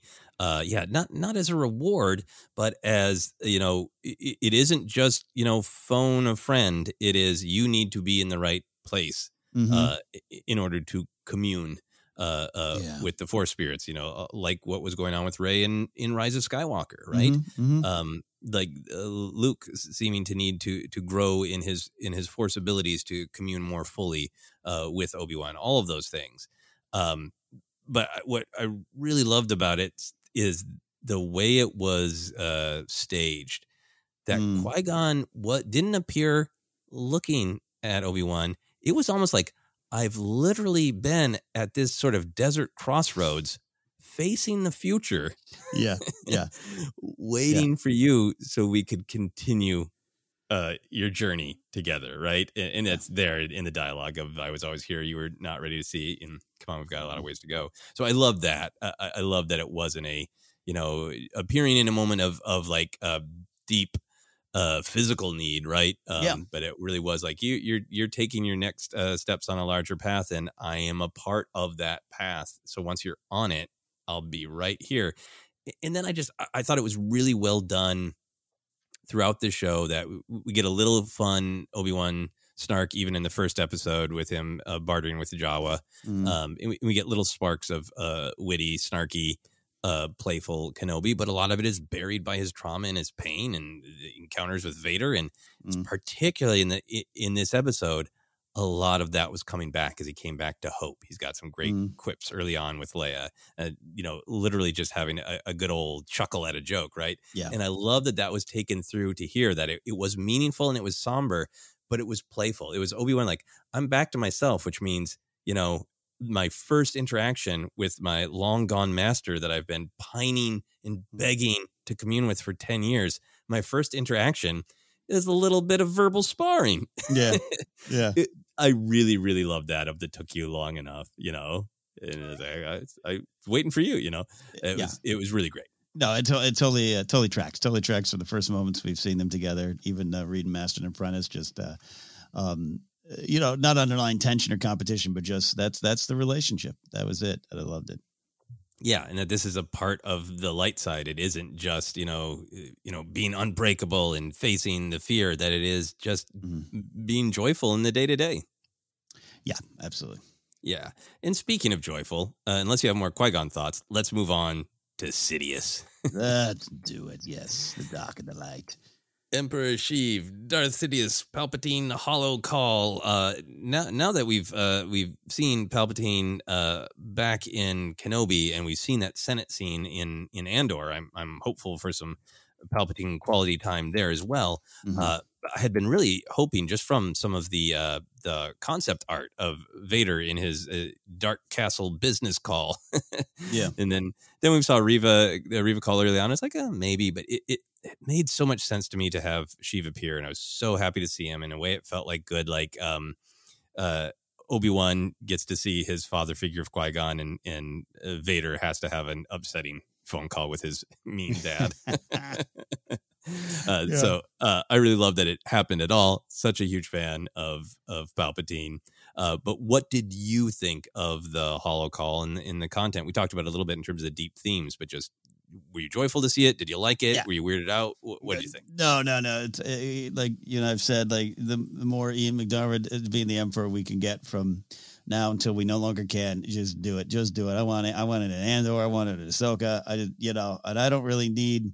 Like I'm at a point where like there was a couple years ago the idea of uh young Palpatine ruins the day type of series or something would be intriguing. And there's a lot I think I, I, I would want to see or, or maybe even learn. But I, I'm to the point now, and I think Rise of Skywalker drove this point home of said he is he is the evil at the center of it all, and I don't need to know how he got there. He doesn't represent any of those things in the story. He is not representing redemption, shades of gray, nuance. He is evil and to even just this moment, it's fun. You get a little nostalgia pop, or you just get a little not even nostalgia, you just get a little ah, there's me, McDiarmid is the emperor, and then it's poignant and it's purposeful and it's powerful, and it is what you're talking about. It's the light side. Hey, friend, I'm here with you on your journey forward, and then it's like, no, you're stuck right here with me. it's so just fun Star Wars in its own way, but also so purposeful and powerful, like I said before. So loved it, loved everything about it. Yeah, I, I, it was just yeah. Anytime you can see Ian McDiarmid is Palpatine, absolutely wonderful. And I'm with you. I, my head canon for Palpatine is uh, in the Star Wars galaxy. Uh, in philosophy, I don't think anyone is just like wakes up going evil. I Mhm. think something broke him. He gave in to fear. He gave in to anger. Something broke him. Mhm. And what's fascinating about him and makes him the big bad is he never looked back. And he's not Yeah. honest with himself about his fear. He fears the Jedi, right? The Yeah. Jedi are relentless. That- That's a fear line, but he won't admit it, right? Mhm, uh, mhm. But I'm very happy just kind of having that belief for myself, and Mhm. I don't need to see that. I, Yeah. I don't need to to know that. Um, Mhm. uh, what I do need is as many holocalls as I can get. Um, Yes. I, I all the depth of it. Um, we'll talk about another one of his lines, which was uh, some Star Wars poetry. Um, but I honestly think like the very beginning of it was probably my favorite because we saw like the whole torso, and he's got that great weird specific way that he holds his hands. Yes. Uh, the little dangle hands of Mhm. danger, where it's just like it really looks like what, you're holding your hands very awkwardly, but like knowing him, it's almost like yeah, be, that's because at any second I might want to fly up and, and zap you with horrific evil lightning. Yeah, yeah. Oh, I almost want to see like a little crackle every now and then on his on his fingertips, like uh, I'm sure that bit has been done somewhere of, uh, of Vader with some uh, space or, or Palpatine with some space fantasy uh, nail file and the lightning going as he trims those Mhm. very nasty nails. Uh, but also, I just love that Palpatine.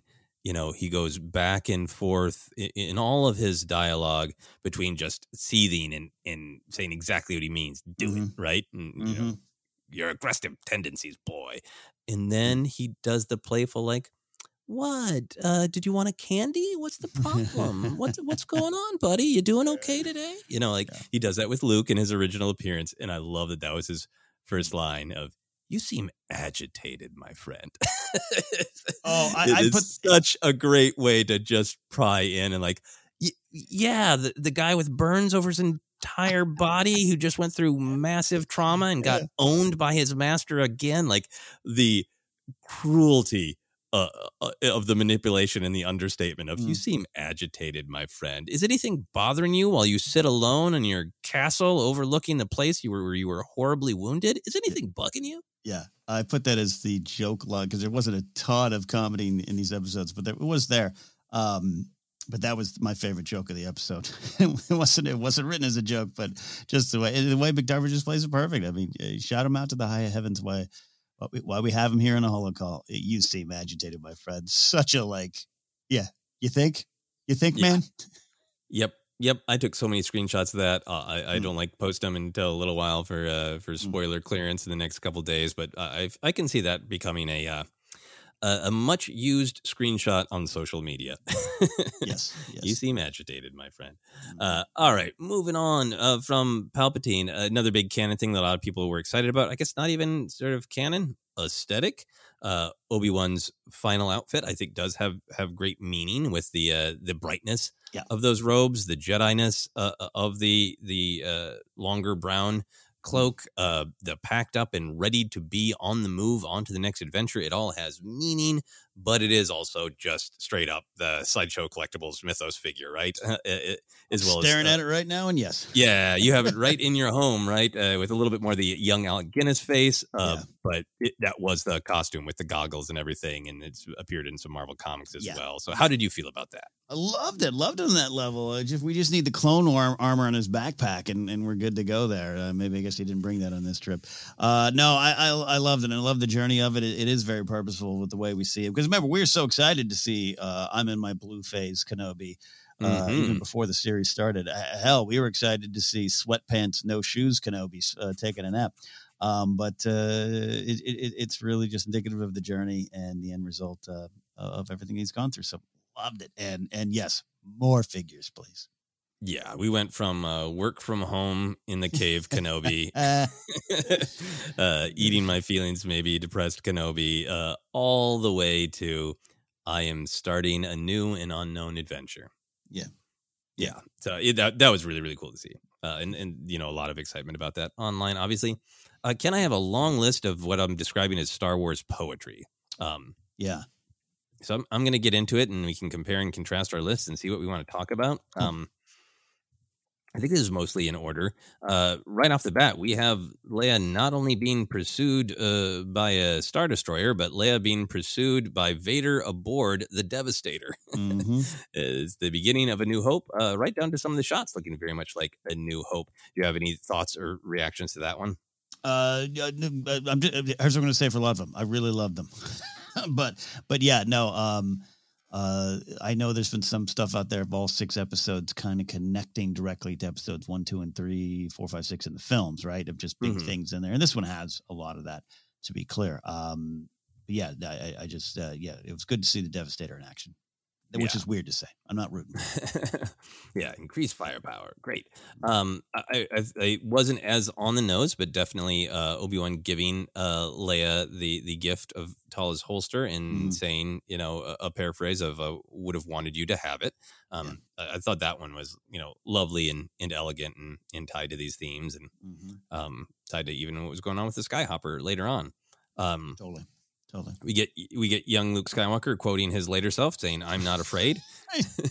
who who here listening to this pod didn't in your living room go? You will be. You will be. I'm sure that uh, that video mock-up already exists of, uh, of Yoda saying that to poor child. That one tracked for me of you know, that that's who Luke is. He doesn't fully, much like when he's older, he doesn't fully understand the danger, right. And he is like his father and his mother, uh, fearless and brave. Indeed.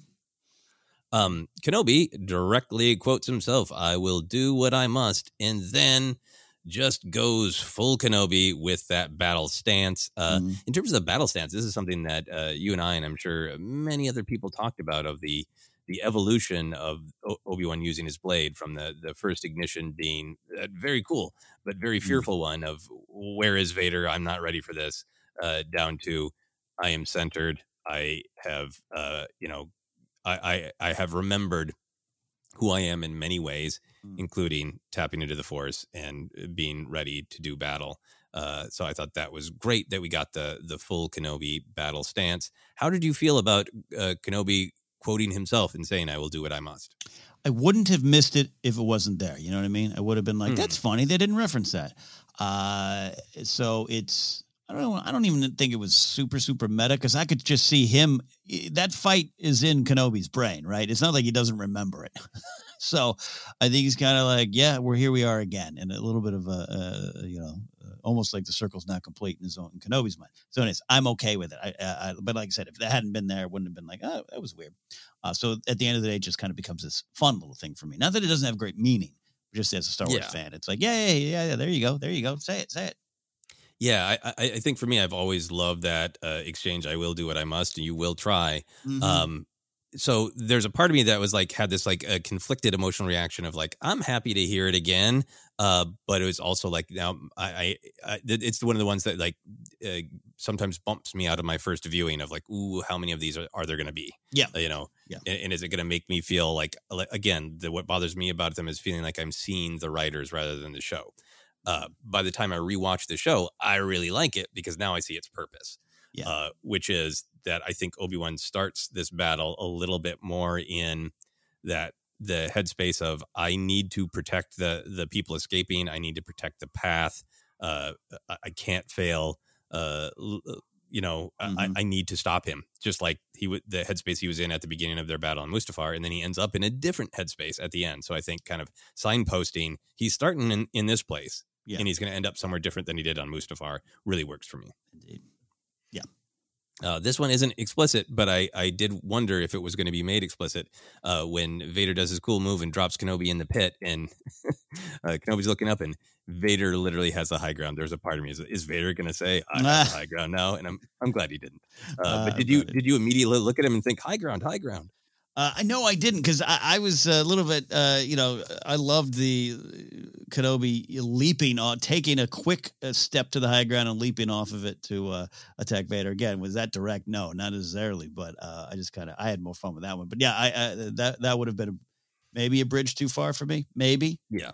I'm happy to just think that one. Uh, Yes, Like, yes. uh, yeah. Again, Vader has that line about, you know, I have defeated you, my master. Didn't write that one down. Uh, and then, of course, we ha- we do have um, what a lot of fans, I think, imagined when we learned that it would indeed be Hayden Christensen portraying Vader, all the different ways that that would express itself, uh, Mhm. from flashbacks to possibly the mask being cut. Uh, Obi Wan does indeed cut Vader's mask, just like Ahsoka will uh, a few years from this story. How did you feel about that repetition?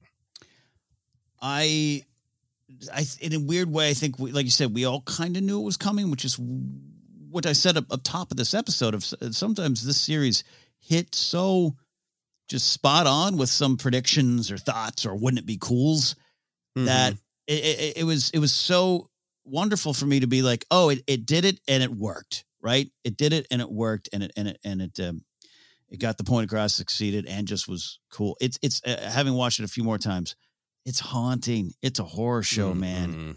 and and how it kind of lines up to that is um, kind of the uh, we see both of Hayden's eyes in the shot in Revenge of the Sith, but you know when he turns to the camera and his eyes are, are yellow, and, and, and on Mhm. Mustafar, it's like that's the eye we're kind of focusing on in a weird way, um, and to Mhm. see it now and to see what it's become. But comparing it to the, the repetition of the Ahsoka thing, uh, I actually, again, I think I loved. it. I think I expected it so much. The cut, the the slice. I watched. So I watched that scene this morning. It's the last thing I watched before we pressed record. Is I had the Rebels, um, Twilight of the Mhm. Apprentice Part Two up, and it's the same kind of cut. It it's almost looks the same, which I I, I would love to hear or see in Dis- Disney Gallery how much, yeah, how intentional it was, or just hey, that's what you uh, you, you made it. But um, so I'm fine with it. And also, this is uh, I never want to have this taken the wrong way because I think Rebels is some of the best Star Wars content. I'm telling you, not a lot, not everyone's seen that. hmm And Mhm. even in my own house, I can tell you that's never been seen, other than by me and the Chihuahuas.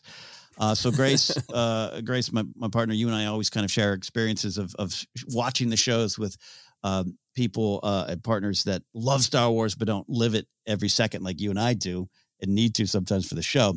That might be one of my favorite reactions of watching her see Star Wars ever.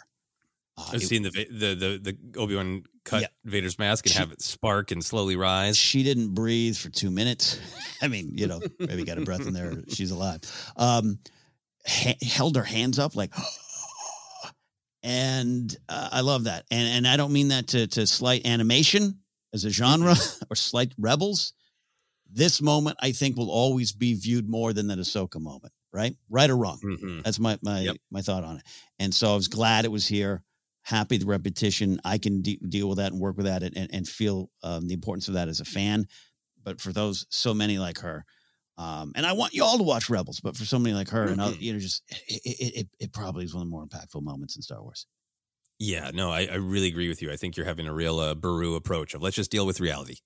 Yeah, yeah. Of um, you know, I have I, I will get this evening to uh, watch it with my wife Mhm. Sarah, uh, who's just been loving this. Watched Rebels with me, but again, yeah, li- li- like like you're saying, is not living and breathing it every day, and she may or may not remember that moment. Mhm. And I think that the moment is so powerful; it's so needed, right? You need Obi Wan and Anakin to make that connection. You know, forget the like it's Hayden and we need to we want to see Mhm. his face. Mhm. Uh, obviously, that's huge. That's a huge part of what what gives it power. But you know, that's kind of thinking it from a lo- like a real world logistics place, right? Yeah, yeah. Um, putting that aside, which is important, uh, and just focusing on the characters and what what does Obi what do Obi Wan and Vader need to make this connection where there can be an attempt at connection and an attempt at honesty, like leaving that on the table just because something similar happened, you know, in animation. And again, yeah, no slight against animation. Mhm, I can mhm. just really see like that would be for me. It would. It, I- wouldn't agree with the decision to leave it on the table just because something similar happens. Right. And like with all things, it's it's how you choose to look at it. You know, Mhm. uh, Mhm. your focus determines your reality. And for me, uh, uh, maybe someday we'll get uh, a great scene with uh, you know uh, Ahsoka and uh, and Obi Wan uh, Mm-hmm. discussing uh, you know what it felt like to confront him and like oh you you you Mhm. cut his mask too. Mhm. You know, I think if it was like this is a random fight in the comics he had with Boba Fett, you know, for whatever reason, Yeah. Boba Fett did it, and like okay, fine.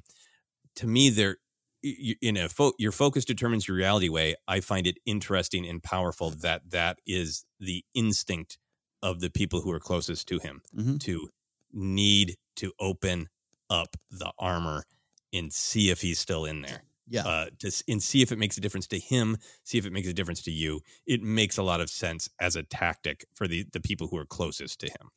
Oh yeah, you know, very much so. And look for for Vader, it's like, buddy, unless you change, this is going to keep happening to you. People you love are going to crack open your helmets, man. Mhm. like and- and and um, you know, and look and look where it ends up, where where, where he he finally takes the mask off or uh, asks to have the mask off and and does not want to put it back on in the end and finds true peace Mhm. there, right? Like, Yeah. uh, you know, and even go back, going back to the shot in Revenge of the Sith, the epic shot of the mask coming down and the breath and all that stuff. The mask is powerful. The mask is uh, it it is uh, one of the most important, important symbols in pop culture history, and to see it used in this way, I, I, I I'm happy it was there. I really love that. Yeah, and it does. I I love that you're bringing in, uh, you know, the the final unmasking into it because it, it does add power to the, you know, uh, Luke is the one who who finally helps him truly remove the mask of his own will. Yeah. Really powerful. Uh, moving on, then we we have uh, some good Star Wars poetry where Obi Wan says uh, to Vader after he says he has killed Anakin. Uh, then my friend is truly dead, which is a pretty clear uh, future uh, echo of Luke's "Then my father is truly dead." Again, really connecting Mhm. this scene directly with the hallway scene from Return of the Jedi. Uh, how did you feel about that? So funny. Uh, this is why we watch things a couple times. The first time he said it, I literally had that mind in the back of my mind. I was like, God, that sounds so familiar. Like, have, has, that been, have that, has that been used in other like things before? Like a Western I watched, like had no had no connection to it immediately. That it was Luke's line, and even though you and I did Young this, Guns too. yeah, Did Billy and Kid say that. Um, yeah, and uh, and yeah, you and I did the scene by scene breakdown of it. and It's a big moment, and also the second time around, I went like, "Oh, dummy!" Yeah, of course, yes. So yeah, Yeah. love it. Yeah, I, I really, really do like it. Of of it- for me, it, it both instances, it is Obi Wan and Luke. I think saying, "I hear that you are making a choice that you are going to deny Mhm. that there is anything uh, of this good man who is Anakin." Then, then I'm going to consider. I'm going to take you at your word that you have made your choice. Yeah. fine. Hundred percent. Um, in, in a- great sort of poetic way uh, to say it, and a great way to directly connect those scenes. Uh, then we got some some Palpatine Palpatine future quoting himself as well. Uh, He says, "I wonder if your thoughts on this are clear, Lord Vader." Mm-hmm. Uh, in this episode, which uh, echoes forward to Return of the Jedi, uh, where he again says to Vader, but this time about Luke, "I wonder if your feelings on this matter are clear, Lord Vader." Uh, how do you how did you feel about Palpatine quoting himself? uh, again, I, I take it as, and this could very well just be me. That kind of stuff uh, is is both fun, right? It's, it's Clone Wars seasons one and and, and until two, where you're you, you, you're you're you're putting the lines out there that we know. It doesn't stop there for for me, and this is the why of it is the repeating uh, cycles. We're, we we got a whole episode that's about evolving, change, growth, breaking the cycles, and that is not what Palpatine's for. So Mm-mm. I like that this is a, a conversation they've probably had a few times and will again. hmm Yeah, no, and, and I like how much it connects uh, Obi Wan and and Luke. That in Mhm. anybody who has a chance, even a slight chance, of breaking through to Anakin is perceived as a as a threat to Palpatine. Yeah. uh, and and Palpatine needs to manipulate in this way. Um, and, and I think for me, this is why we're going down. Like individually, none of them uh, uh, bother me. I think they all work. I also think there there's you know with with somebody like Palpatine who is it is about re- the repetition. It is about being trapped in a cycle, and it's also like um, I think he probably says a lot of the same things. He's got nothing, man. It's like listening to one of those, uh, you know, weird uh, self help gurus out there. It's like you're eating a cherry pie and thinking you're getting your fruits and veggies for the day. It ain't nothing there. And they, they're just saying the same things over and over. But, you know, by the way, if you get help from those folks, I'm not insulting you. But like Palpatine's just got a few things in his arsenal because it's all just there to Mhm. trap you. Yeah. Yeah, absolutely. Uh, so uh, excited to see Palpatine continue to manipulate uh, in, in very similar ways, including uh, sentence structure. Yes. and uh, you know, changing from uh, my friend to Lord Vader. Mm. Um, the "Will I ever see you again?" from Leia just kind of hit me like a gut punch, and, and heard you know those same words from Anakin to to his mom. Did did you clock that? Feel that? Where were you at with that? I felt felt it as both a, a reference and and the emotional canon to that, um, and knowing the the the path Anakin unfortunately takes, and knowing the path that she will take, right, and is on, Mhm. uh, and how they both react to that differently. Uh, now, granted. In defense of young Anakin, it's his mother, and the Yeah. situation's a lot different. Um, but it, it, it, I love again going to I have everything I need. It's hundred percent the spirit of that. Um, and it's sad, and it's sad because unless they're, you know, unless we got a, another interesting story surprise coming our way with a season two or all that stuff, I don't really consider she doesn't really see him again till he's he's he's going. Um, Yep. So that, till that he is uh, smiling at her Yeah. on board the Death Star. yeah, and um, and that's that that that that's pretty powerful to me. Yeah. Yeah, absolutely. And then uh, final on the Star Wars poetry list. I'm sure there might be some other stuff, uh, Mm-hmm. but uh, you know, hello there. Uh, that was there's a lot in the end that uh, that made me weepy. Uh, uh, the kindness of Owen saying you want to meet him, and Mhm. seeing Obi Wan through Luke's eyes. You know, is this intriguing uh, man who looks like he's uh, about to begin an adventure and carrying that toy. Um, man, it re- and just for me, the weight of you know having this story be important to me for a long time, and seeing like Obi Wan is gonna meet Luke, and then to have the to me totally earned cherry on the top of hello there. I just loved it. How did you feel about it? I cried. Um, you said earlier it was well earned. Yes, it is a catchphrase. It's become something again. It's it's something that uh, emerged years later. I, I don't think Lucas or Alec Guinness meant that as a Obi Wan No. catchphrase. Um, nor did Ackbar when he said it's a trap, but it becomes that. Uh, and it is that, right? It is that now. So, you know, that it's been fun. And he got so close with Hello in episode three. Uh, to have him actually say it, uh, it, you said it best. It just was well earned and it, and it got me. It, it, it hit me in the, it hit me in the feels. Yeah, because it, it it is this you know fun, playful, you know distinctive greeting. It, Yeah. it is you know a kind reveal in A New Hope when you don't know who this person is in the hood and making this weird noise. And in special editions, it's only gotten weirder. So who Yes. is that making a weird noise? R 2 still nervous, and then the friendly, hey, Mm. it's just me. It's just just Ben Kenobi, and then you know using it, deploying it in, in a uh, taunting. Uh, isn't it funny that I'm being so casual in a not casual situation with Grievous, which is what you know Yeah. rocketed it uh, to its level of fame. Uh, th- those two uses, and I think you know I really love that we didn't get you know halfway through the show a kind of sad, broken, nervous, whatever. Yeah, hello there. Mhm. I love that we got it as just like I'm greeting this child who doesn't know me, but it means the world to me. Mhm. And I'm greeting him in this just fun, friendly, disarming way. It felt so emotionally honest that I think that's what I maybe what I mean by well earned is it made perfect sense for the character and the moment. So it Yeah. didn't ring out as we got his catchphrase in to me at all. No, no, uh, no, and I'm, I'm, hey, I'm sure in the wilds of the internet, someone would disagree, but I, I think it's how uh, how much you're just feeling it, how much you open yourself up to what these uh, episodes of the series have uh, been, you know, trying to do, and just the emotions of it all. And it is, it is a, hey, Kenobi says this, right, right? It is that, uh, but here's the right way to deliver it, is what I thought. Yeah. So um, moving on then, and let's uh, to to some of the sort of smoothing out the lore bits. A lot of the things that that people have been, you know, either asked about or been worried about this disrupting. And I know people are going to have um, many different and strong opinions about whether this show disrupted canon. Uh, but I just want to take a look at a couple of those moments. Uh, once Obi Wan accepts uh, that Anakin is truly gone and he does not see the point in continuing the fight, he says goodbye, Darth. Uh, This has, of course, been discussed a lot. Of hey, why does why does Obi Wan in, in A New Hope call him Darth? Was well, uh, the probably real world version is that Lucas didn't know it was a title at the time. Yeah.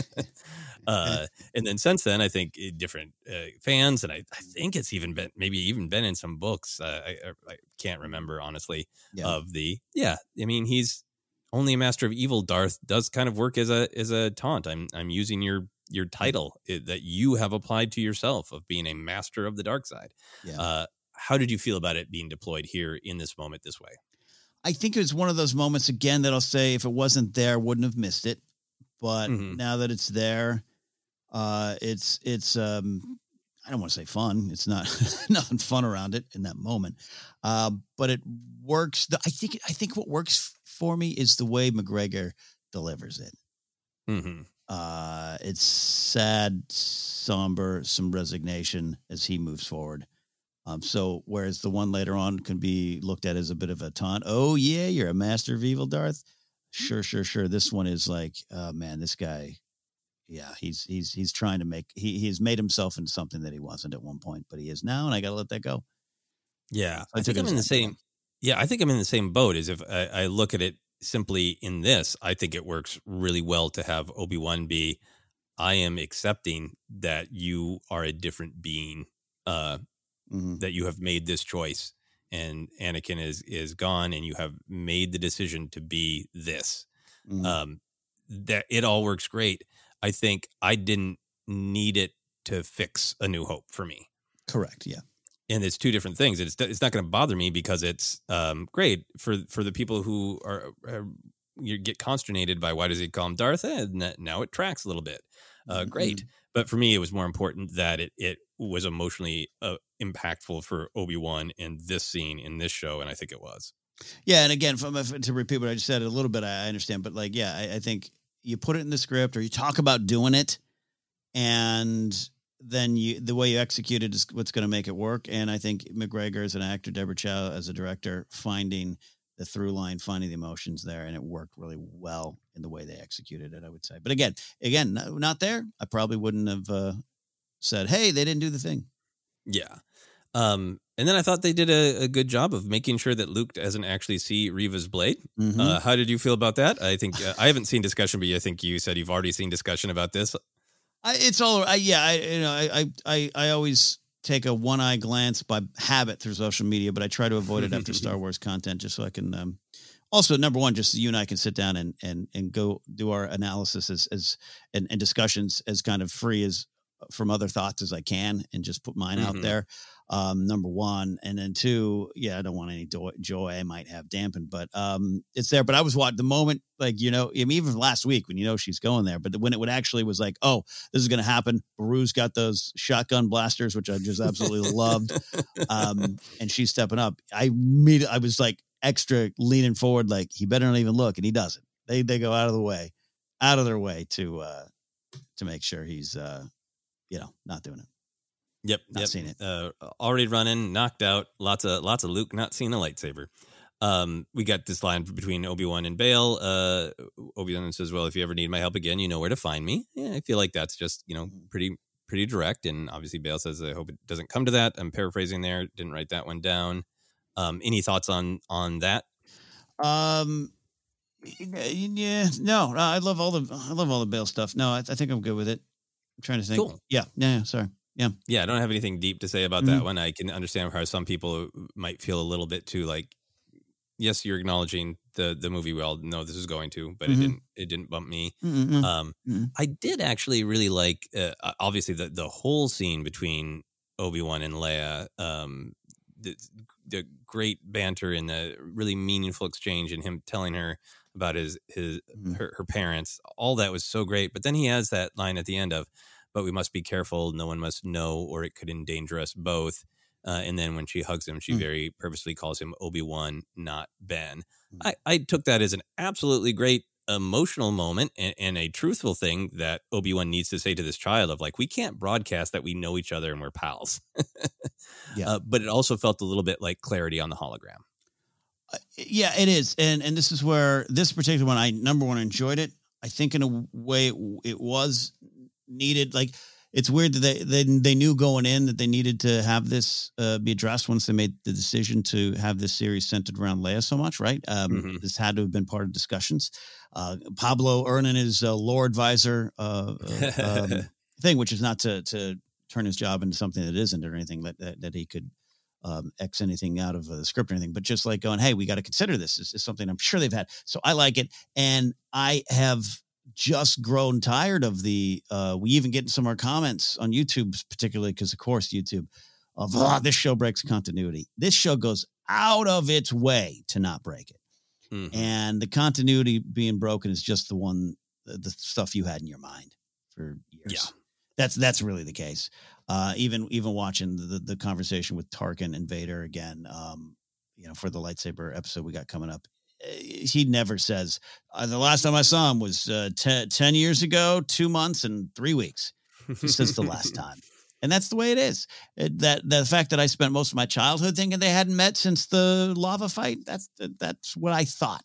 Uh, and I know you and I have had discussions off air and, and hinted about it on air, but it's become a little tiresome. It has become the false narrative that gets passed around. Um, and uh, it's th- this line I think was needed.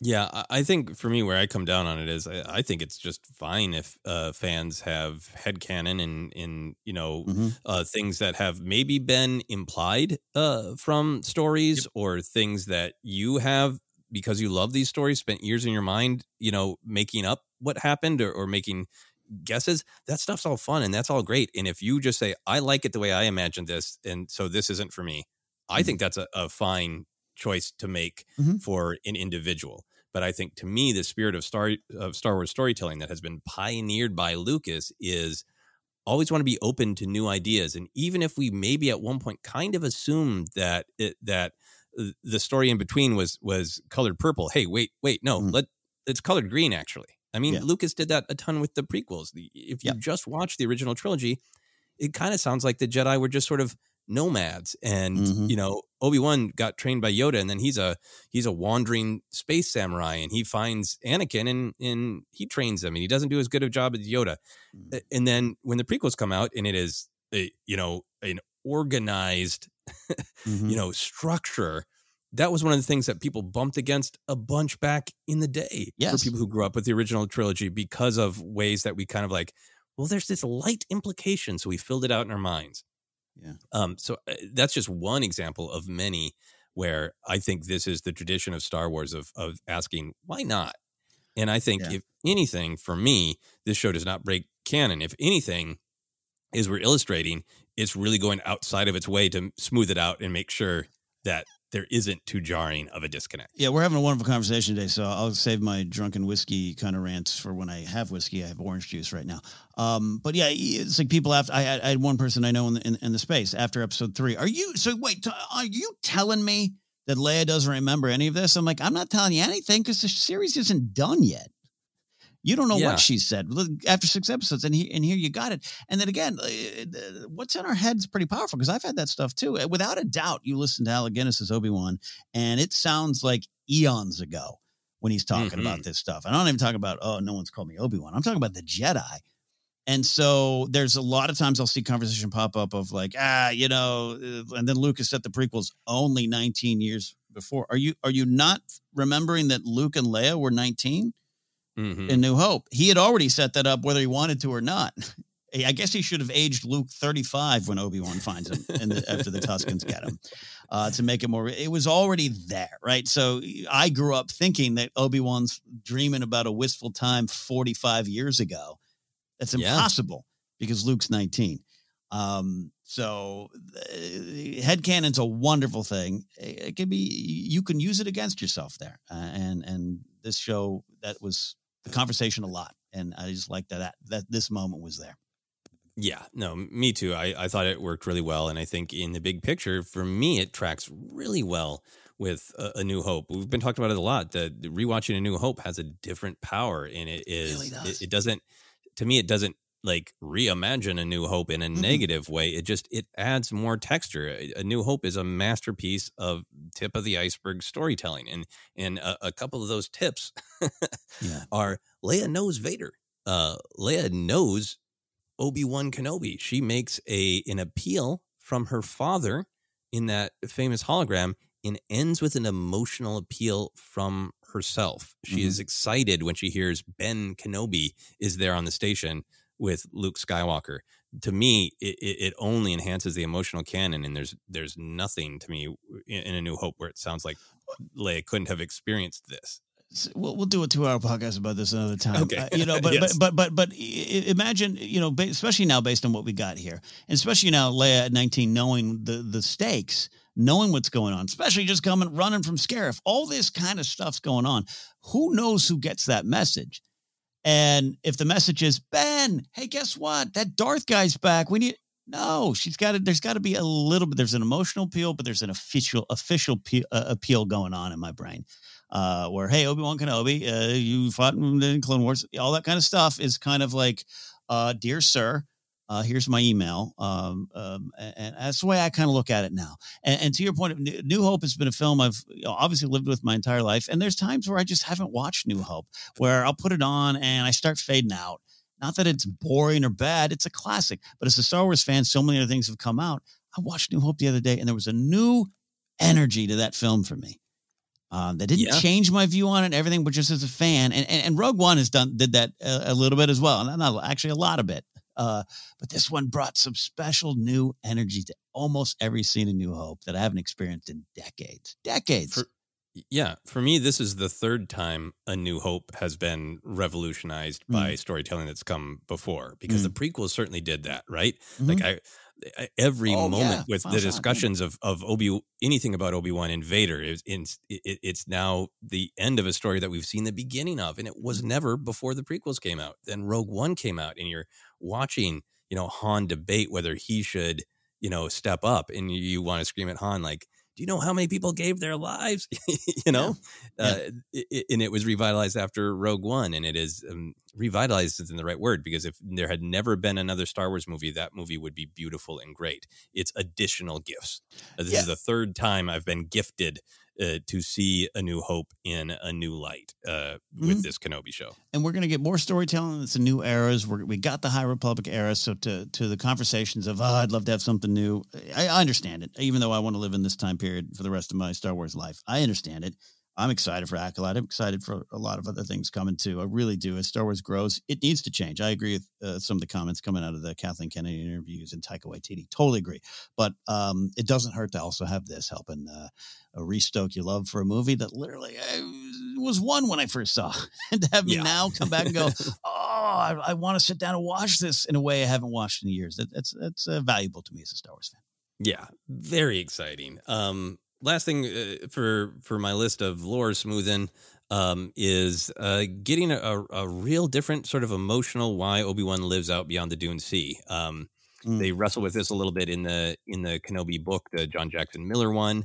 It's kind of got its own take. Um, but I think this is an, an understandable one as the story slowly develops and and the idea becomes uh, Kenobi is on Tatooine to watch over Luke, and then it's one of those logic things that fans have said, like, uh, shouldn't he be a little closer?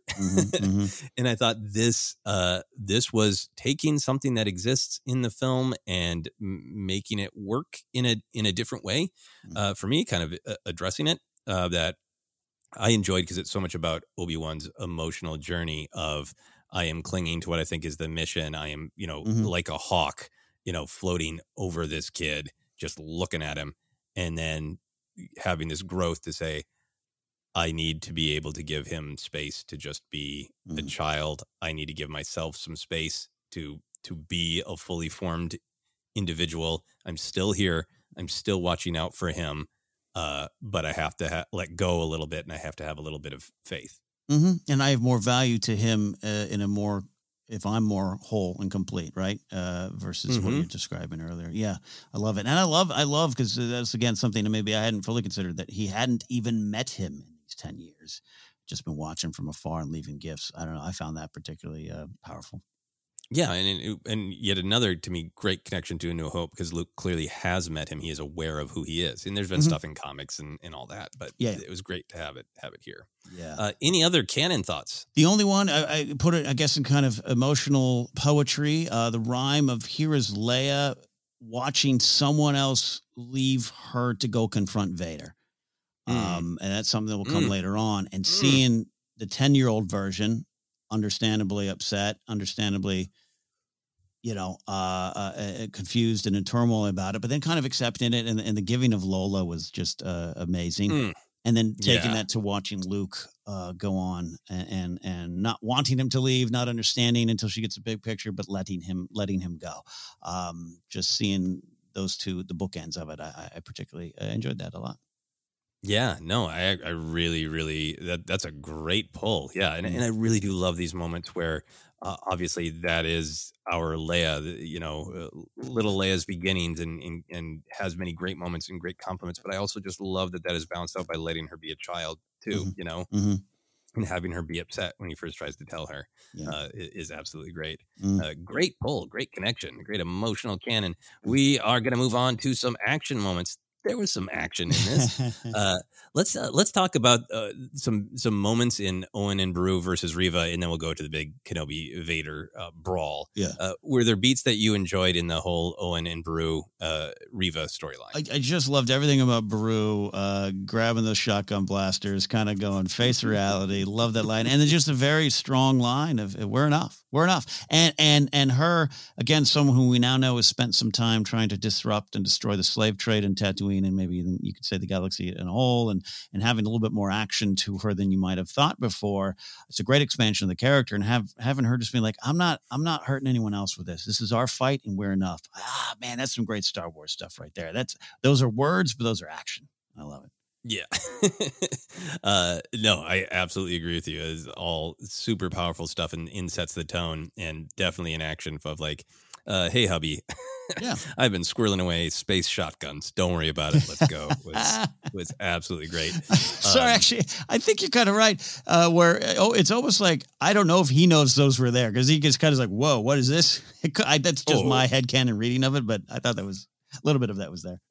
He has no idea. He has absolutely no idea. I have since uh, taken the responsibility to uh, uh, every time we move somewhere, uh, my wife kind of sets up where things are in the kitchen, Mm. and uh, I have taken the responsibility now to memorize uh, and look up or ask where things are. Um, but at different points in our relationship, I'd just be like, "I we own that." I had no idea, and it, that, it was that vibe.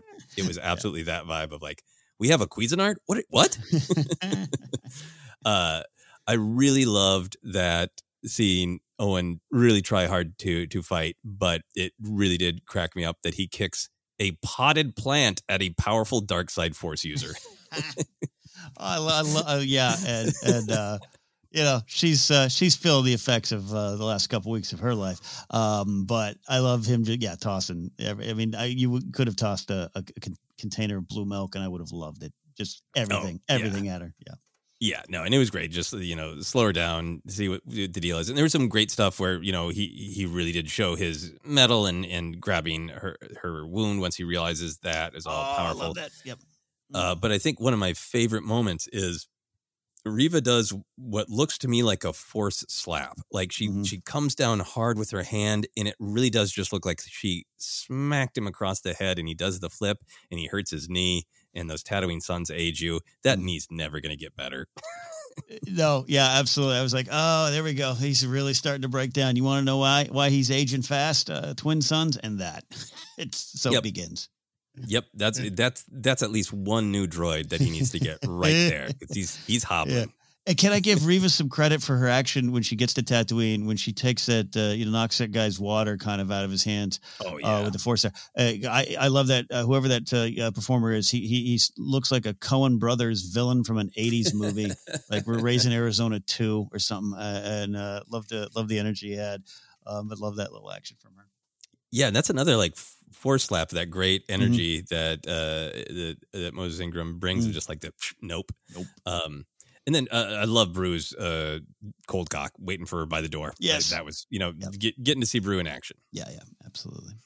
Uh, all right, let's dive into then the Kenobi Vader lightsaber fight. We're going to be talking lightsaber fights as we keep teasing, and I'm- Mhm. I'm- we, we can discuss whether we're going to have an episode devoted to this one. But man, w- one of my favorite lightsaber Mm. fights because of the setting, because of the emotions, but then also just because you could track the tactics and the choices of the combatants, and they were just cool. That's awesome. Mm-hmm. Look at the the cool move they did. There were just so many of them.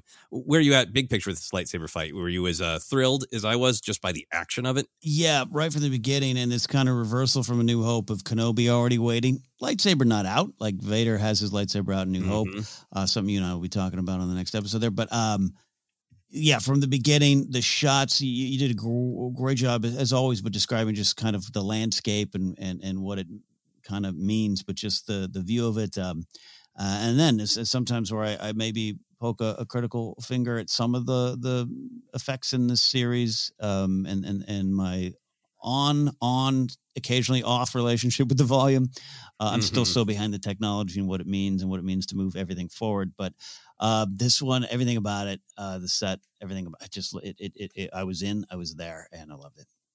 Yeah, no, the stakes were high to have this this match be an epic emotional rematch, but also just an epic, cool lightsaber fight. And I, I think they they uh, landed it in lots of ways. One thing, uh, specific thing I liked uh, is uh, every single time that Kenobi did a little action roll. Yeah. it's like it's it's like uh, something that sometimes people you know even poke fun at with like you know Mhm. Star Trek fight choreography from the original series of you know uh, of Kirk doing barrel rolls, but you know Kenobi kept doing those cool rolls. Mm. But w- what I thought was great about it is um, there is this sort of speed versus power. Vader is is fast in this show, but Mhm. not as fast as Anakin was. You know, Right, right, right. and I love the way that it's it's constructed where Vader's, you know, pretty fast. He's matching Kenobi, but he's still really relying on you got to get out of the way of like every one of my blows. And I Mhm. thought some of the rolls in the dodges and the kind of just like direct forward at you thrusts that Mhm. Kenobi does is Kenobi's really using his uh superior mobility to counter Vader's strength. And I Mm. thought that was a really cool just sort of like uh, approach to the fight. Yeah, no, they've really kept true to where where Vader is at this time in his in his uh, in his whole life here with with the fights and the movement, even the one in, in episode three. Um, and it, and it you felt it, you felt it, and you felt the power of uh, the the blows and the strikes and everything about it. And yeah, and it, it- reminiscent of some of the Grievous stuff too, where Kenobi Kenobi knows he's got a he's got a he's got a shuck and jive, he's got a shuck and jive, so he's got it. yeah, yeah. Um, I really liked that moment early on where they were uh, fighting back to back, uh, very similar to the Mhm. sparring match. So that Yeah. there was definitely some brand new language, I think, in the lightsaber fight, but also you could see uh, echoes of previous fights, in Mhm. particular that that sparring match there. Um, uh, um, uh, let me share a couple more, and then I will pause and throw it to you. Uh, I am obsessed with Kenobi blocking behind his back. It's just cool, you know, and I have an attachment Uh-huh. to it to the the Phantom Menace battle. Uh, he, he does it uh, other times. I love in this uh, fight where he blocks behind his back and like, cool, Obi Wan. And Vader's like, yeah, I'm onto that, and punches him in the face. Yes, yes. and it's just so like, wow.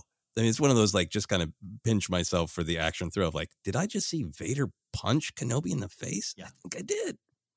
I love that. Yeah, I put it. I put it down as Kenobi dribbles behind the back like he's playing basketball. He's got some skills. Yeah. Yeah. What are some other moments for you? I, I, I put that down, uh, and then also uh, just uh, a couple times he does it. But the first big, and this is he did he did the uh, uh, bowling for what we call the the bowling for Reva one, where he, he pushed her back into the stormtroopers last week. Mhm. But the force pushing Vader, then just uh, you know it does it a second time. Um, it- it's just it's to see Vader get uh, pushed around like that. I don't know. It was kind of fun. You watch you watching a fight, and this is round two, and and uh, you know Kenobi's doing things he hadn't really uh, done before with him. I, I just love that. Love that. Yeah, no, I think there's a real power in the way they've handled Vader and in Rebels and in Fallen Order and in parts of uh, of this show. He's just Mm-hmm. to be escaped. So to see somebody take it to Vader a little Mm. bit uh, is is you know a fun uh, contrast in, in narrative. Yeah. Um. Yeah. I you know getting into the rock business. I I do love Yeah, that Vader you know rolls those rocks into Obi Wan's feet, and then the ground slam thing is that is like you know it's close to some video game things that you can actually do Mm-hmm. and it was it was fun to see and it made sense for Vader um to make the high ground in that way it was just a cool action move Yeah. um Yeah. there's this moment uh in in kind of the second round where Obi-Wan's really using the spinning and the momentum and the, you kind of don't know where the blade is going to come from next he's using his speed uh but there's this just cool moment uh that you know who knows maybe i will be like star wars kid i mean that is a compliment and get out you know a, a broom and try to do this but where obi-wan switches which hand the lightsaber is in behind his back Yeah. Yeah. That's what I think. Actually, to be honest, I think that was I specifically was talking about the dribble behind the back. Yeah. Oh, it's- yeah. Yeah. It's great. It's just, it, you know, um, uh, I love it. I love it. yeah Love it. Love it. absolutely great Yeah. uh yeah. yeah agree with you with the force push and then uh both force pushes are, are cool. It's such a it's such a you know jedi move to, to Mm. you know create distance in space but we talked about the meaning of it. I took uh multiple uh images of it uh so that i can uh, look at them and celebrate them and deploy them on social media as needed but the um the music swelling and, and obi-wan just you know raising his arms and that that huge rock uh piles of rock rising. I- it's it is a really great cool action shot and Oh, yeah. it's got for me that that right amount of power fantasy it's it's awesome Mhm. to think about uh, but it is you know grounded by everything that's going on with it emotionally and it's just cool as hell Well, look, eh, you know, I'll toss this out here, and, and maybe yeah, we do do this episode later on where we just analyze this fight beat for beat. You got this great thing uh, from Vader, right? This double tap your X button move where you break up the ground, and as he's saying that, he's talking to Obi Wan about how weak he is. Uh, and here's this wonderful, powerful mood. And once again, Vader doesn't get the check by the box. He doesn't get what he wants. Um, Mhm. uh, Kenobi survives, and Kenobi on the flip side has this very powerful move. Man, he looks like a wizard, uh, space wizard at, at, the top of his game, and has that smile. Pummels him. It's uh, you know somewhere the ghost of Empire Strikes Back is going. Take that, Vader. You're going to eventually do this with uh, Luke, and and Kenobi comes around to realizing he, he he doesn't need to necessarily get what he thought he wanted coming into this fight, right? And so these two great uses of power uh, with different results for the combatants, and uh, a great purpose to that too, as well as as you said, just looks cool. Yeah, I mean, and I think that's what I like about it is it's it's Obi Wan's uh, one of my favorite characters. He is a powerful Jedi, and look at all this power, and it's cool. But then it's also like almost like Obi Wan, just like checkmating him, right? Of like, Mm. yep, I have this level of power too. Mhm. Is this really what we're doing? Is, is where Yeah. the fight comes to, you know? Yeah. Um, final thing for me, and you know we uh, uh, already talked about talking about it, so let's talk about it. Man, the hilt to the chest unit that really felt like the. We talked a lot last week about how you know Vader's always got this like I need to beat him, but he's always crafty, you know. Mhm, mhm. And this really felt like not like any Force user couldn't look at Vader's armor and go, "Where is he vulnerable?" But it's Obi Wan who does it, right? It's Mhm. Obi Wan who looks at like what's okay. Other people look at this, you know, unstoppable armored brute and see nothing but strength. Where's the vulnerability? That's so Obi Wan, right? And he psychs him out, right? He thinks he's coming at him with the blade, and he spins at the last minute. And it's the it's the hilt. It's such a Kenobi move. Mhm. It's really cool. And then for me, it just it had this resonance with, you know, what Kenobi later tells Luke that he's more machine than man now, twisted and evil. Of Mm. like a, a deep awareness of how much he is machinery. Yeah, and to dis- disconnect the man that remains from the machinery. Uh, it's just power to it's it's very realistic, right? It's uh, you know, it only needed him yelling which one of these buttons calls your parents to pick you up, but um, I just loved it. It- I don't know why. I don't know. You know, at first it just I just didn't even know why I loved it. At first, it was just like that is just uh, a, a a level of uh, uh, you know power that uh, uh, Kenobi uh, doesn't. I don't know. That I don't say often shows, but just it was just brutal. Yeah. in its own way. Yeah, and that that for me is what what sets uh, fights apart is that there's different moves and that there's tactics, and that was just such a rich, fun, Mhm. interesting tactic. Yeah. Uh, any other action thoughts before we move on? Just it, it, it just I do want to highlight some of the dialogue. We'll talk about it in other in other shows and episodes, but I, I just love the Anakin's gone. I'm what remains. I am not your failure, failure Obi Wan. You didn't kill Anakin. I did. I just and, and, and and McGregor's performance and, and reactions to all that that scene. It was really really well done, and I'm going to live in that Star Wars joy for a while. Yeah, no, absolutely. I 100% agree with you. The the emotional ride of, of what Anakin is saying and the cutting back and forth between uh, the the Hayden voice and the the machine voice, uh, you know, almost like you can almost lean into this hope that is there Mhm. anything there? And, you know, I am what remains. At first, almost sounds like maybe there's an opening to sadness, right? Mm-hmm. And then just so needing to prove his power over Obi Wan, like you know, you Mhm. didn't do anything to me. I made this choice. I did a good job. Yeah. I eradicated weakness, right? And like I think kind of the last thing that Vader would want to do is make Obi-Wan feel better about anything. Yeah. But I think by saying I am not your failure, he's accidentally handing a, a truth to Obi-Wan that really helps him. Yeah, I no, I agree with that. Uh, I absolutely agree with that, and, and and that how it is it is tragically funny in a way that Anakin's like, look at this victory. look, don't worry, look what I did. I'm cool. Just it's like he's he's his own fan misreading the purpose of his character. Yeah, Mm. absolutely. So great stuff. I'm sure we'll talk about it uh, more over the years. uh, Yes, since yes, This yes. exists for a long time, and we get to celebrate it. So moving on to moments of comedy and whimsy. uh, Like you said, there is definitely some, some, but not necessarily as many. So uh, why don't you take me through your list? What do you have on your Oh, list? It's a short one, but not not, not that not that it wasn't laughs. I, I do love. Oh, we, you seem agitated. My friend is just a man. Palpatine is just he's funny in his own way. I like the whimsy of just Lola, what Lola represents. Knowing now, now, and I didn't know this in episode one uh, uh, when we watched it, episode one and two when we watched it in uh, celebration. I didn't know the connection to young Carrie Fisher and a, and a pet bird named Lola, and that just it just uh, made me love this little droid even more. Um, and shout out to our one of our listeners who tweeted out that it, uh, I think it was Gwendolyn tweeted out, it reminded her of uh, Batteries Not Included, a great movie from the Mm. 80s. And it absolutely reminds me of Batteries Not Included. So I just love the, the whimsy based around that character and the power, the purpose, and Leia kind of realizing, all right, he, he's he just admitted to me he's afraid. I, I will try to help him and his fear by giving him Lola, something that's so important to me. Ah, it's so sweet, so great. And then the the, the reunion. Uh, so many Mm. wonderful things in that scene. Uh, but just that little Lola or, or toothy grin and everything. I just love that there. And then my final one, I, th- I feel as though I'm hogging them all because there's not a lot. I do love Grumpy Owen going, I'm not that patient in the shop.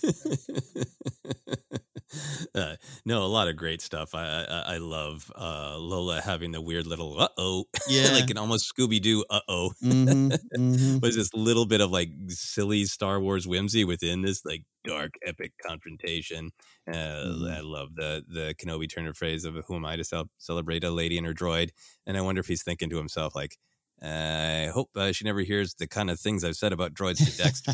I also, t- by, by the way, I also took that line for uh, a little fun, cheeky look at uh, later on where he's got to get a droid back to uh, Leia in uh, New Hope. I, I love that. Oh yeah, good call. Good call. A lot Yeah. of Star Wars rhythms. Yeah. all throughout this. Um, yeah, the the the I thought Obi Wan trying to be jokey about when when Leia comes over and is like, I have been comforting uh, Corin Horn, by the way, Mhm. uh, because I see that people need it. That's such a Leia moment. That's such Yeah, a yeah. scene where she's going to go as a leader. But but Obi Wan tries to play it off as a joke of that. Well, maybe I should borrow her too. Just opening up and trusting his kid, and then the great playoff of it. But honestly, it was it was a funny line the way he delivered it. Uh, Yeah. Definitely, I loved Grumpy Owen. Your uncle's a patient man, not that patient. Um, not gonna, not gonna work here anymore. Yeah. yeah, not gonna, not gonna, not gonna work here anymore. Uh, Mm. I, I actually really like Haja's line uh, when Leia gets upset and Obi Wan's gonna go after her, and Haja says, "I find she needs to be given space." really funny and poignant, like you said earlier. It is about you know ties to the uh, he's got to you know, just let him be a boy line with Luke. But yeah, no, there was a couple great moments uh, with him again. Yeah, just like uh, uh, read, you know what what kids actually need, you know, Mhm, mhm. uh, and almost like you know, I hadn't made the direct connection that you did of like, yeah, no, Leia has been uh, left by someone she loves to go after Vader before, and it feels like, well, you know, Haja uh, could probably help Han out uh, with being there for Leia. Han makes the right choice. First, he makes that that grunt that I love. Yeah. Ah. He turns around, and makes the right choice. Uh, she needs to be given some space, Han says Haja. Mm-hmm. Um, I, I did like the exchange with uh Beru and Owen, where Owen's you know worried, understandably, and he says Ben is gone, and Beru says, "Whose fault is that?" this is a sassy household all around. We spent weeks celebrating sassy Owen, Yeah. and Beru got him with that line, right? Oh, so great. No, absolutely. Big laugh in our house of that one. Whose fault is that? Uh, I think perhaps one of my favorite Kenobi lines. Uh, again, seeing this sort of this sense of humor and whimsy uh, uh, uh, awaken as he as he is returned to more uh, of a Jedi, focused on on kindness. Uh, when he gives Leia the holster, and she's like, "It's empty," and he's like, "Well, I wasn't going to give you a blaster, Leia. You're ten years old." and Yeah. uh, you know, perfectly segues into that much deeper, but you won't always be. But just of, of made me laugh out loud. Well, I wasn't going to give you a blaster, Leia. Yeah. Uh, and then the the holster's like the comedy gem of this episode. Uh, I think when when she's getting dressed, it has great meaning. But when Breha comes in, it's like, is that a holster? and then the little double take that uh, Bail does on like, okay, okay, So great. Uh, so great. yeah.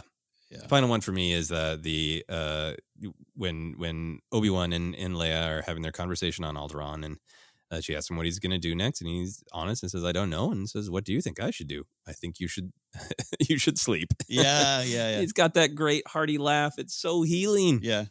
Oh, so great. So great. So great. Um, I think we've probably covered anything that we weren't sure about or didn't like, but is there anything else that you wanted to uh, check in on? I want to mention, yeah, I want to mention two things that uh, we are. One of them we're no doubt going to discuss, uh, maybe as soon as next week. Uh, what this show did to cement the place of Leia right there with Luke at the center of this saga is something I will be forever thankful for. I, I absolutely.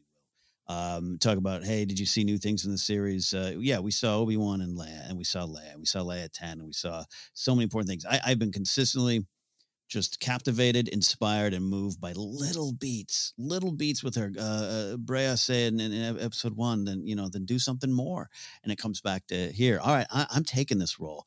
Uh, I've, I've got my holster, got my boots, I got myself dressed for this meeting, and Dad, I want to make some changes if I'm going to do this, and I'm I'm going to make some, let's make some changes together. That's really inspirational, powerful stuff. But just Leia, man, Leia's at the center of this story always was, but you cannot deny that New Hope was uh, very much seen through Luke's eyes. That's the that's the, Mhm. the, the the framework of the classic hero's journey and everything. And and and Leia at the time not being the sister necessarily planned out might have affected some of that. But the story grows, and and you know it's not like the legacy of Leia is is one of of an overlooked character but I think you and I are both on the tra- the, the train that Rise of Skywalker took some steps towards uh, her great value to the overall. She there's another, the two sabers, Rey needing both of them. That's the end of you know this, this lo- the end of the journey in a way, and going back to you know this point, uh, the, the, almost the beginning. Revenge of the Sith, we get the beginning of Leia's journey, but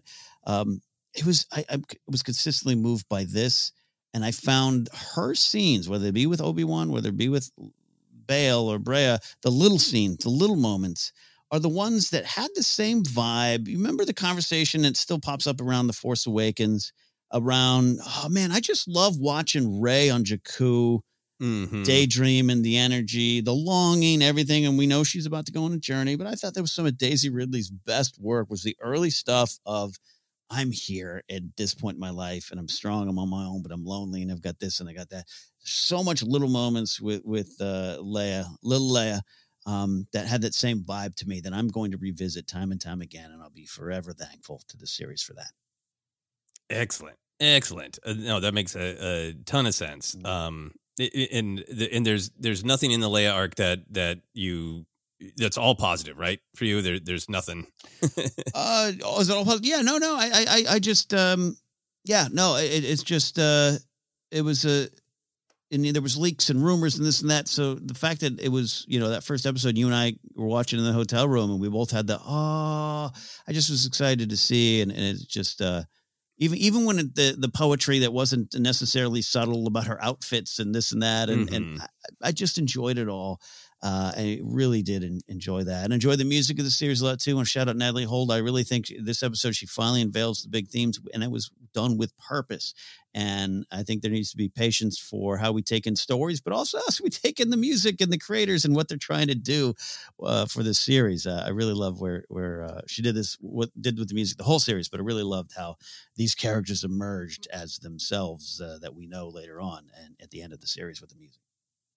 Yeah, yeah, no, I, I agree with you. I, I- think that um, for some of the big picture stuff, I think that um, although there's a part of me that would have uh, still loved to hear Padme's name, Mhm. um, I think that uh, the amount of uh, honor that was put on the character, the importance of the character, that Leia is not just you know the the daughter of Anakin Vader. I think that was really great. I was uh, so happy for that. Um, one of the most moving things in this episode is uh, Kenobi expressing to Leia, but also for himself, uh, mourning and, and eulogizing both Padme and Anakin, and and celebrating that that they were good people and their their good traits live on.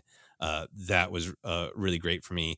There's always this balance in Star Wars of the dark and light. That's explicitly uh, what it's about. You know, uh, even down to the visuals of a red lightsaber, blue lightsaber uh, from the very beginning.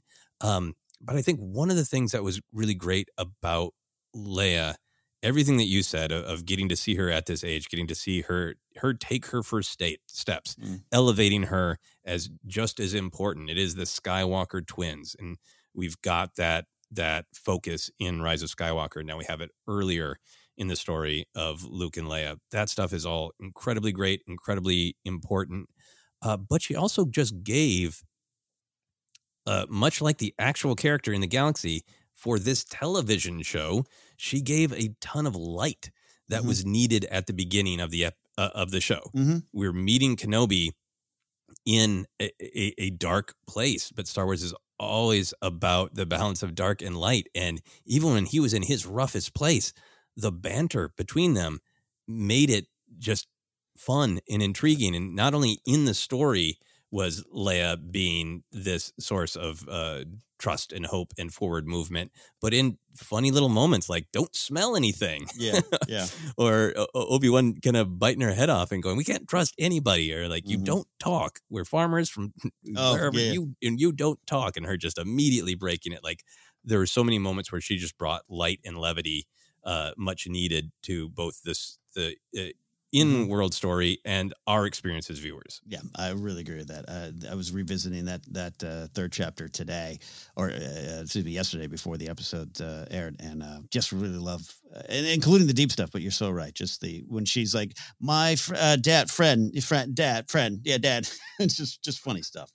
Uh, so it. good Yeah. so good and yeah i really second you on the music as well i thought the uh the the new music was great and powerful and i, I liked that it built to using some of the familiar motifs as we got to the conclusion uh i was really thrilled by just some of the kind of classic uh, chase music uh, for the star destroyer was great uh, Yes, the- yes. the, way we heard leia's theme over Mm. uh the the description of Padme and Anakin, like it was like Anakin and Padme gave birth to that song. Mm-hmm. Like that, be, that's the spirit that they created in Leia, and that's who this uh, you know young Mhm. woman is becoming. Is that theme?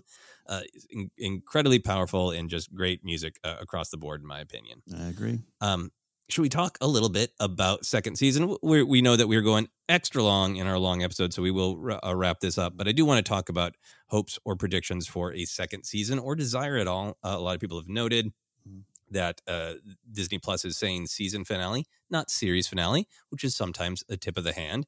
Uh, but as we're ending, are you wanting for yourself a second season? I'm going to need to sit with that a little bit longer. Am I ever going to say no to another uh, season with uh, Ewan uh, in the, the Kenobi robes and, and finding out more on the journey towards no, New Hope? Absolutely not. So don't want to bury that lead. However, right now at this moment, I feel so just uh, full uh, in, in the best way possible. Um, that I am okay if we don't revisit this uh, with these particular set of characters. Now, that said, I'd love uh, a, a, little Leia spinoff. Give, give me Leia the, te- the tween years leading up to Princess of Alderaan. uh, just call the series Leia Princess of Alderaan and, and, pay homage to Claudia Gray's book and pull people forward into that story. Um, the rumors, I know there was rumors of a Reva spinoff. I, I still, I'm pitching one called The Path and her joining and being a leader in the path and, and uh, saving – more younglings, potential younglings, uh, eh, you know, to change uh, what she couldn't do or felt she couldn't do, you know, all that kind of stuff. You know where I'm going with that. I, would mm-hmm. be, I'd be open with that more than just Kenobi season two. But that's just where I am today because I just feel so spiritually fooled by it. I know it sounds melodramatic. I'm spiritually fooled, but I am. I am. And uh, I'm going to sit with it a little bit before I have a, a real, true answer on do I want this. But as I always say, just because you know, how many people say we didn't want solo? I know you didn't, mm-hmm. but you mm-hmm. got it, and that is fun stuff. That's a fun meal. Uh, so we'll see. Yeah, you know what? If later this afternoon they announce uh, season two, I would be thrilled. I, mm-hmm, I love mm-hmm. the characters. I love the world. Um, the way the show ended uh, made uh, more possibilities open up in my imagination, and I don't think they would go forward unless they had, uh, you know, an mm-hmm. idea that was really resonant. Uh, but I am also with you that this was so much a this was such a big meal. It was mm. such a journey and for this journey to sort of end on the feeling of catharsis and hope and movement to the future. There's a part of me that's uh, I just want to sit with that. It's also about letting go, right? mm-hmm, mm-hmm. And I, I kind of want to honor that. If like there's a part of me that's like, yes, no, absolutely, give me more more uh, Ewan McGregor's Obi Wan Kenobi as soon as possible. But there's also like I also want to, I truly want to learn yeah. uh, from the lessons of stories that I admire. And one of those lessons is take a deep breath and let go. It will always be with you. Mm. Um, so if they announce, like, nope, this is it, I would be at peace. Um, but I'm also I would be intrigued. And, and, some of the things that intrigue me is I, do like the what they set up of like Kenobi's obviously still committed to being there for Luke as mm-hmm, needed, mm-hmm, right? Mm-hmm. Uh, he's backing off a little bit, but I don't think he's just like, and now I can go live my life. Where do I want to hang? You know, we know he's going uh, to to we know where he's setting up shop eventually. Um, but it did create a little bit more willingness to go off world, right? Yeah. Um, so that to me opened up the door a little bit. Again, I want to be very clear with this. I don't think he's just, uh, you know, every like I do a week on Tatooine and then, every, and then I'm jumping around the galaxy. And I, I, think they did a lot to remind us that he is still cautious of mm-hmm. bringing trouble down on Luke and himself. Um, the the Reva thing was fascinating to me, whether it was part of a second uh, Kenobi season mm-hmm. or Reva's own show. I'm intrigued by. I love the path idea. I, I had thought of something similar of, of Mm-hmm. You know, uh, I think uh, I, we recorded it, but we haven't released it yet. We recently had yet another good discussion mm. about wanting to see the full redemption story. Yeah, in, in Star Wars with uh with Vader and Ben Solo, with Anakin and Ben Solo.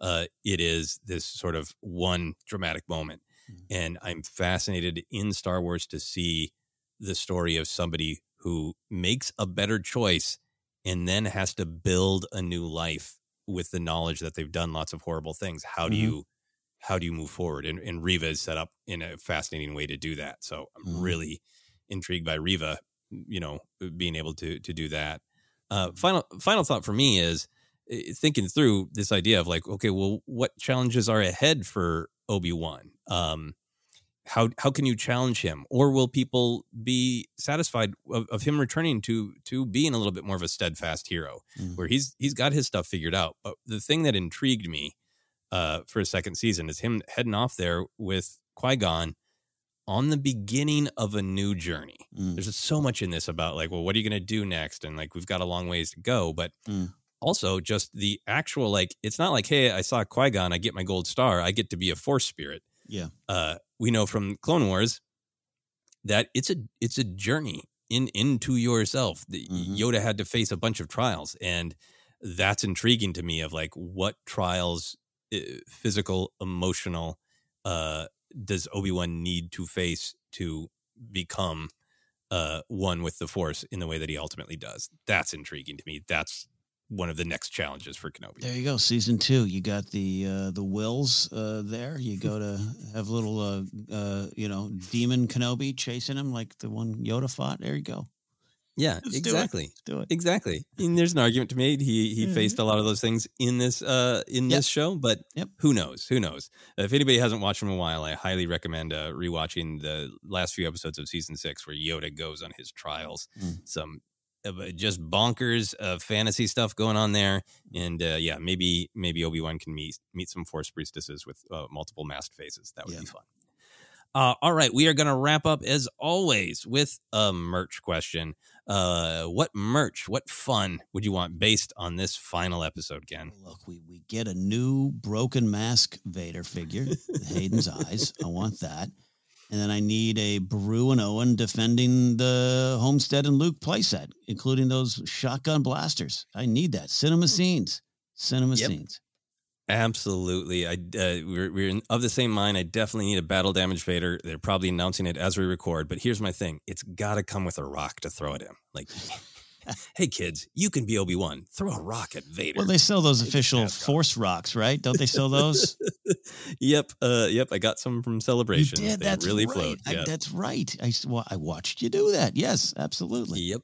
Yep. And uh yeah, we're we're of the same mind. I love those old cinema scenes they first did for Power of the Force. It was Mhm. always uh, three figures in a in a scene and I had so much fun thinking about uh what scene uh, would it be uh, that they could make. And the one that I want them to make for this show Mhm. is uh, a cinema scene called Gifting of the Skyhopper Mhm. uh, and it comes with Grumpy o- Owen. It comes with you know Explorer Obi Wan in three and three quarter. You got young Luke, and then just you know the little tiny toy of the toy Mm. of the Skyhopper. That would make me so happy. Love that. Uh, yeah, just include Beru uh, with blue milk and then a shotgun blaster on her shoulder. when when they make the Beru, she's got to come with blue milk and in space shotgun Yeah. for sure. All right, we went extra long, but I don't think anybody who's a regular listener is surprised by that. There's so much to discuss in uh, this final episode, and we'll continue to discuss this amazing show. Ken, where can people find us? Hey, you can find us on Twitter at Force Center Pod. We're on Instagram and YouTube as well. Uh, if you're listening during this week, we are going to be doing another live Q and A uh, this Friday, uh, June 24th. We're kind of throwing it out there kind of quick. We're going to have fun doing that. Uh, be Kenobi questions, I'm sure, wrapping up there. Hey, you can also find us on Facebook at Force Center Podcast. Podcasts available in a lot of different spots, including Google Podcasts, Apple Podcasts, Stitcher, TuneIn, and more. If you're on there listening and you can rate and review, we'd love if you would do that if you want. Uh, you can get merch at teepublic.com slash user slash force center. You can get an audiobook on us by going to audibletrial.com slash force center. And you can support us directly at patreon.com slash force center. I'm at kennapzok or kennapzok.com. Joseph, where can they find you? Yeah, you can find me on all the social media Twitter, Instagram, TikTok is at Joseph Scrimshaw. And you can check out all of my other adventures on my website, josephscrimshaw.com, including a link to the most recent episode of my other podcast, Obsessed, where my wife Sarah interviewed me about the character of Obi Wan Kenobi. So check that out if you would like. But for now, for myself, for Ken, for the beautiful words, hello there, this has been the Kenobi Report.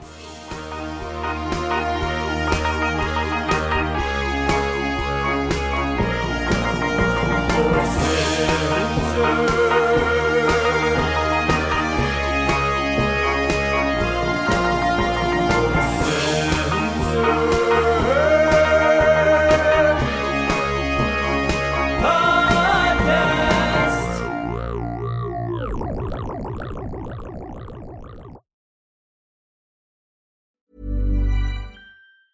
Mom deserves the best, and there's no better place to shop for Mother's Day than Whole Foods Market. They're your destination for unbeatable savings, from premium gifts to show-stopping flowers and irresistible desserts. Start by saving 33% with Prime on all body care and candles. Then get a 15-stem bunch of tulips for just $9.99 each with Prime. Round out Mom's menu with festive rosé, irresistible berry chantilly cake, and more special treats. Come celebrate Mother's Day at Whole Foods Market. Market. Hi, I'm Daniel, founder of Pretty Litter. Did you know cats tend to hide symptoms of sickness and pain? I learned this the hard way after losing my cat, Gingy. So I created Pretty Litter, a health monitoring litter that helps detect early signs of illness by changing colors, saving you money and potentially your cat's life. Pretty Litter is veterinarian developed, and it's the easiest way to keep tabs on your fur baby's health right at home. Go to prettylitter.com and use code ACAST for 20% off your first order and a free cat toy. Terms and conditions apply. See site for details. Mom deserves the best, and there's no better place to shop for Mother's Day than Whole Foods Market. They're your destination for unbeatable savings, from premium gifts to show-stopping flowers and irresistible desserts. Start by saving 33% with Prime on all body care and candles. Then get a 15-stem bunch of tulips for just $9.99 each with Prime. Round out Mom's menu with festive rosé, irresistible berry chantilly cake, and more special treats. Come celebrate Mother's Day at Whole Foods Market. Hi, I'm Daniel, founder of Pretty Litter. Cats and cat owners deserve better than any old fashioned litter. That's why I teamed up with scientists and veterinarians to create Pretty Litter. Its innovative crystal formula has superior odor control and weighs up to 80% less than clay litter. Pretty Litter even monitors health by changing colors to help detect early signs of potential illness. It's the world's smartest kitty litter.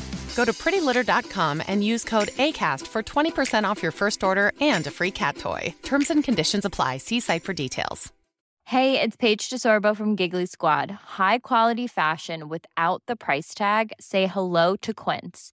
I'm snagging high end essentials like cozy cashmere sweaters, sleek leather jackets, fine jewelry, and so much more. With Quince being 50 to 80% less than similar brands. And they partner with factories that prioritize safe, ethical, and responsible manufacturing. I love that. Luxury quality within reach. Go to quince.com slash style to get free shipping and 365 day returns on your next order. Quince.com slash style.